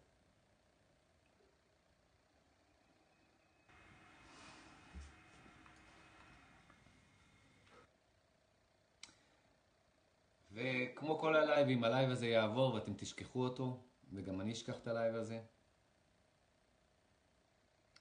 אבל אני אומר לכם, מי שבאמת רוצה להיכנס לתוך המימד הזה של הפלא והקסם וה magic בחיים שלו, שיתחיל מהדברים הקטנים, שיתחיל מהיום, שיתחיל מעכשיו, כל יום, כל יום. מהדברים הקטנים ביותר. כשאתם רוצים להשתמש באונה הקדמית של המוח שלכם, תשתמשו בה. כשאני פה עוזר לילדים שלי במתמטיקה, או שאני חושב על איך לכתוב ספר או משהו, אני, אני חייב להיות פה, אני חייב להיות פרקטי, אני חייב להיות במוח החישובי. אני לא רוצה להישאר בו. כשלא צריך אותו, כמו כלי עבודה. זה כמו מחשבון. כשאני לא צריך את המחשבון, אני לא מסתובב איתו כל היום. אני לא, אני לא, אני לא מסתכל על המציאות מתוך מסך של מחשבון. שהרבה אנשים מסתכלים על המציאות מתוך מסך של מחשבון. כל דבר, צ'ק צ'ק צ'ק צ'ק, זה ועוד זה שווה לי, זה ועוד זה לא שווה לי. אלה דפקו אותי, אלה היו טובים איתי, אלה אני אתן להם, אלה אני לא אתן להם, מה, מה נתנו לי, כל, כל, כל ה... אנחנו לא רוצים לחיות מתוך אה, פילטר של מחשבון. אנחנו לא רוצים לחיות מתוך פילטר של אגרסיבי, של חיה. זה גם לא כיף, לראות את, את, את אה, סביבה של ג'ונגל עוינת שאנחנו צריכים כל הזמן לשרוד בה, אה, כל הזמן לשמור על עצמנו ולהישמר מכל דבר ולהיות ככה על העקבים שלנו, דרוכים. אה, ומוכנים לפעול.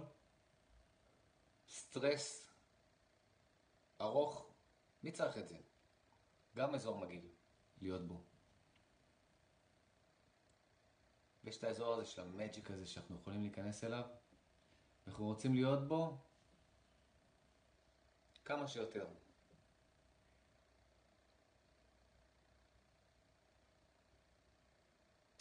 להשתמש בכל החלקים של המוח שלנו, בכל הסוויצ'ים שיש לנו. כשמה שמוביל אותנו זה משהו מאוד פשוט.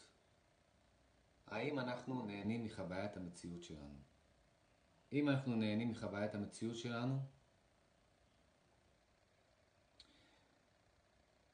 באופן שהוא ניטרלי, בלי שעכשיו כי גם בן אדם שהוא אגרסיבי יכול להגיד, אה, הצלחתי לדפוק מישהו, לקחתי את מה ששלו, ואז הוא בהיי של אגו ובהיי של ההורמונים האלה של, ה, של האגרסיביות, והוא יכול ליהנות מחוויית המציאות שלו.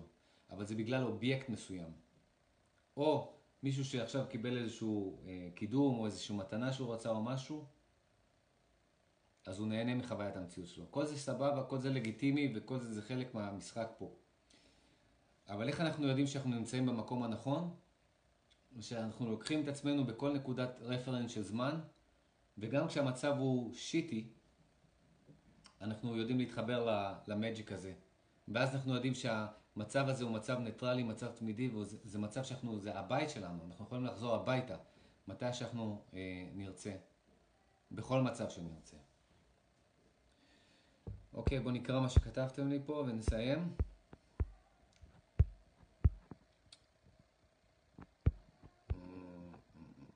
בוא נראה, בוא נראה. בוא נראה מה... רונית כותבת, גם לי לקח שנים רבות להבין איך דברים עובדים, כולל היום אני ממשיכה לחקור ולהעמיק את האינסוף אפשרויות.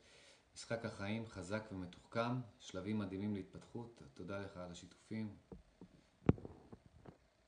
בכיף. אה, הילה- כותבת, אהלן אלכס, אני בחדר כושר כרגע על ההליכון, מאזינה לך. מגניב, אה, הילה, שאת עושה כושר בראשון לראשון 2022. אה, בחדר כושר ההליכון, you are a badass.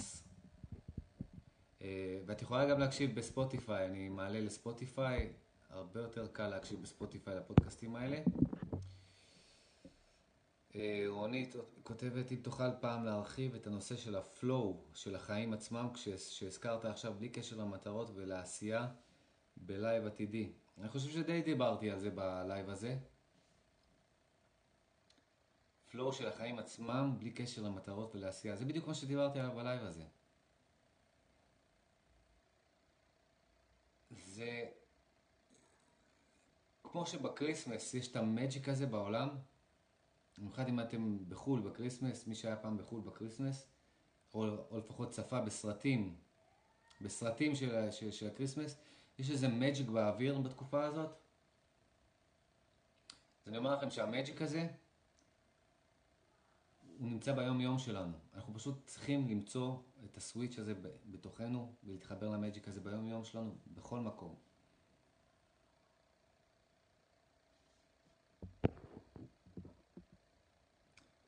ליביה אומרת, וואו, מדהים, מייחלת לרגע שאוכל להיות כך ב compassion, תבורך. את תהיי באופן טבעי ב compassion ברגע שתכנסי ל flow state. זה לא משהו שאפשר, כמו שאמרתי, למלא הוראות ולהיות ב compassion. זה משהו שהוא טבעי. והוא הוא, הוא תוצר לוואי של, של ה flow state הזה, של חיבור למציאות, של חיבור למציאות בעכשיו. ו, וגם, דרך אגב, משהו שעוזר, גם ההבנה, מה שאני מסביר לכם ואתם יכולים לחקור לבד, ההבנה של, אה, כשאתם מבינים שבן אדם שכרגע נגיד מרחל על מישהו או משהו כזה, הוא לא יכול שהוא לא, שלא לעשות את זה, כי הנוירונים שלו כרגע פועלים, הוא לא מודע לעצמו, המעגלים הפרימיטיביים של המוח כרגע פועלים אצלו, ואתם כרגע, המעגלים הפרימיטיביים של המוח כרגע לא פעילים אצלכם, אתם לא מבקרים אותו על זה שהוא מבקר מישהו אחר, אז כשאתם מבינים את ה system הזה, אז כבר ה compassion בא מעצמו, כי אתם מבינים שהוא לא יכול כרגע לעשות כלום הבן אדם עם זה. ועל זה בדיוק אנחנו מתאמנים, על כמה שפחות אה, להיות בשליטה האוטומטית הזאת של המעגלים הפרימיטיביים האלה.